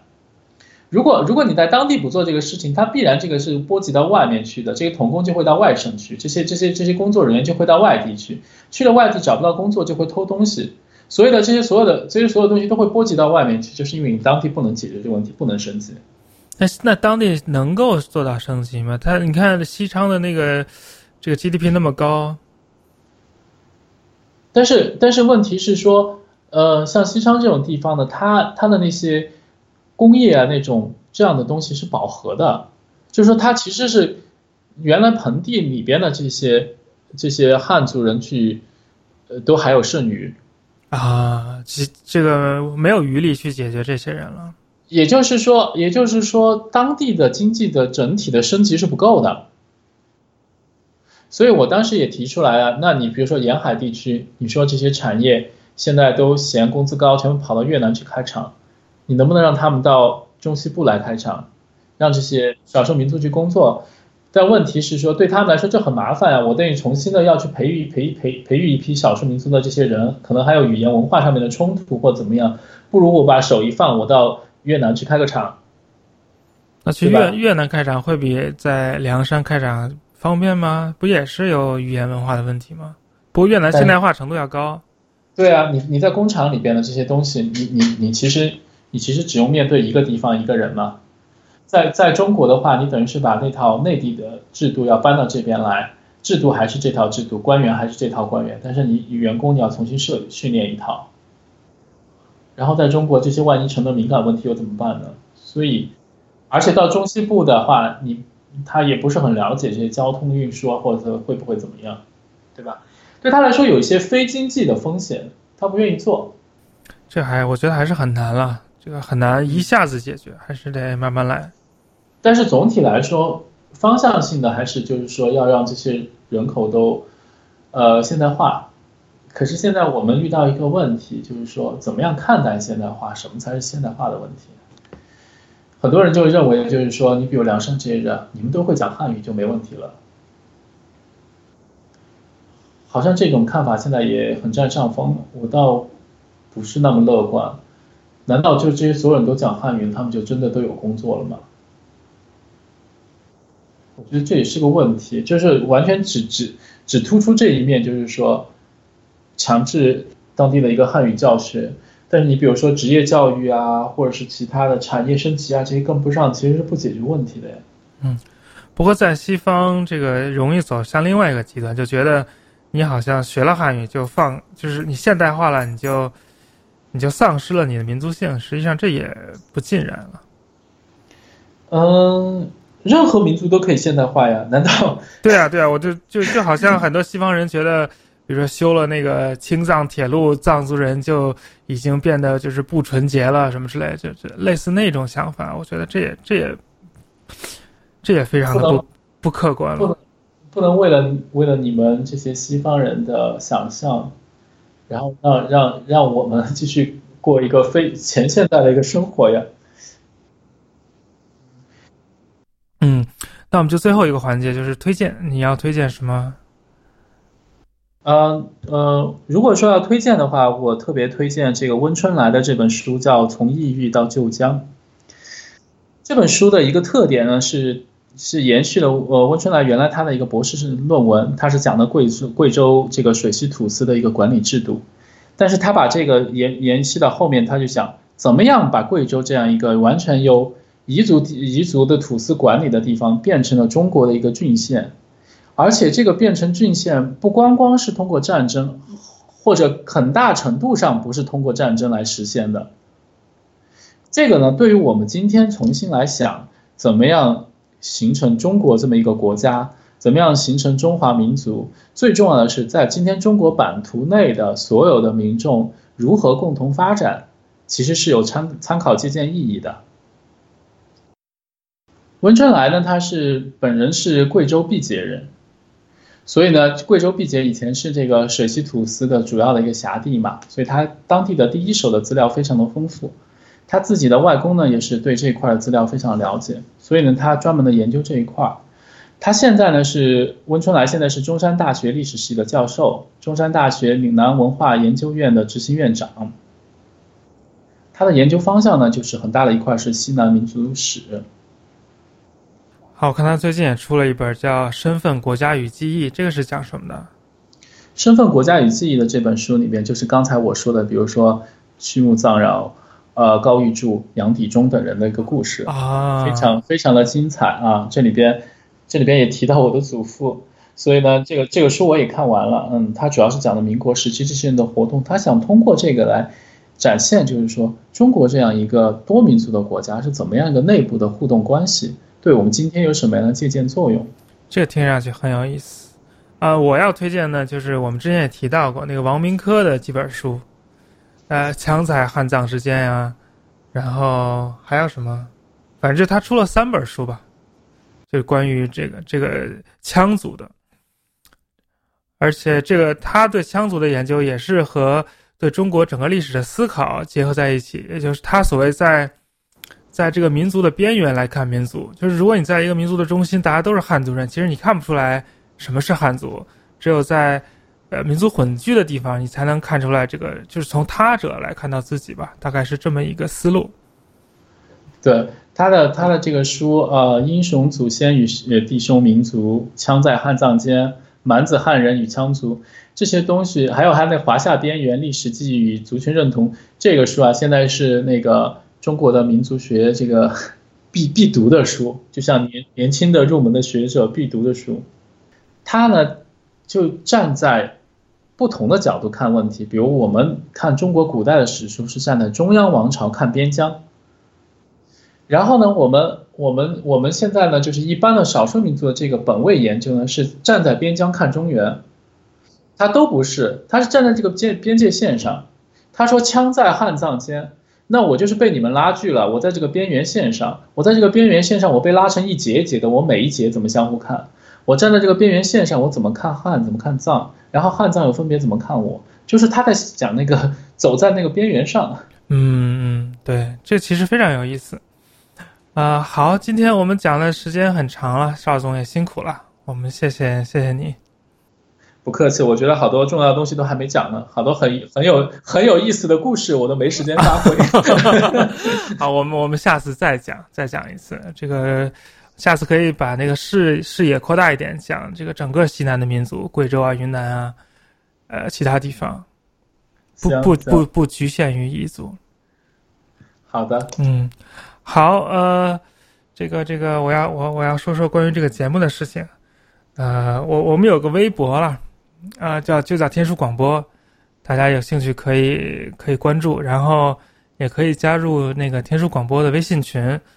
就先加我的微信，我会把微我微信号公布，然后你如果有兴趣的话可以加进来，大家可以在微信群里瞎聊一聊什么的。好，今天的节目就是这样，谢谢大家，啊，谢谢邵总，嗯，再见，谢谢，谢谢，再见。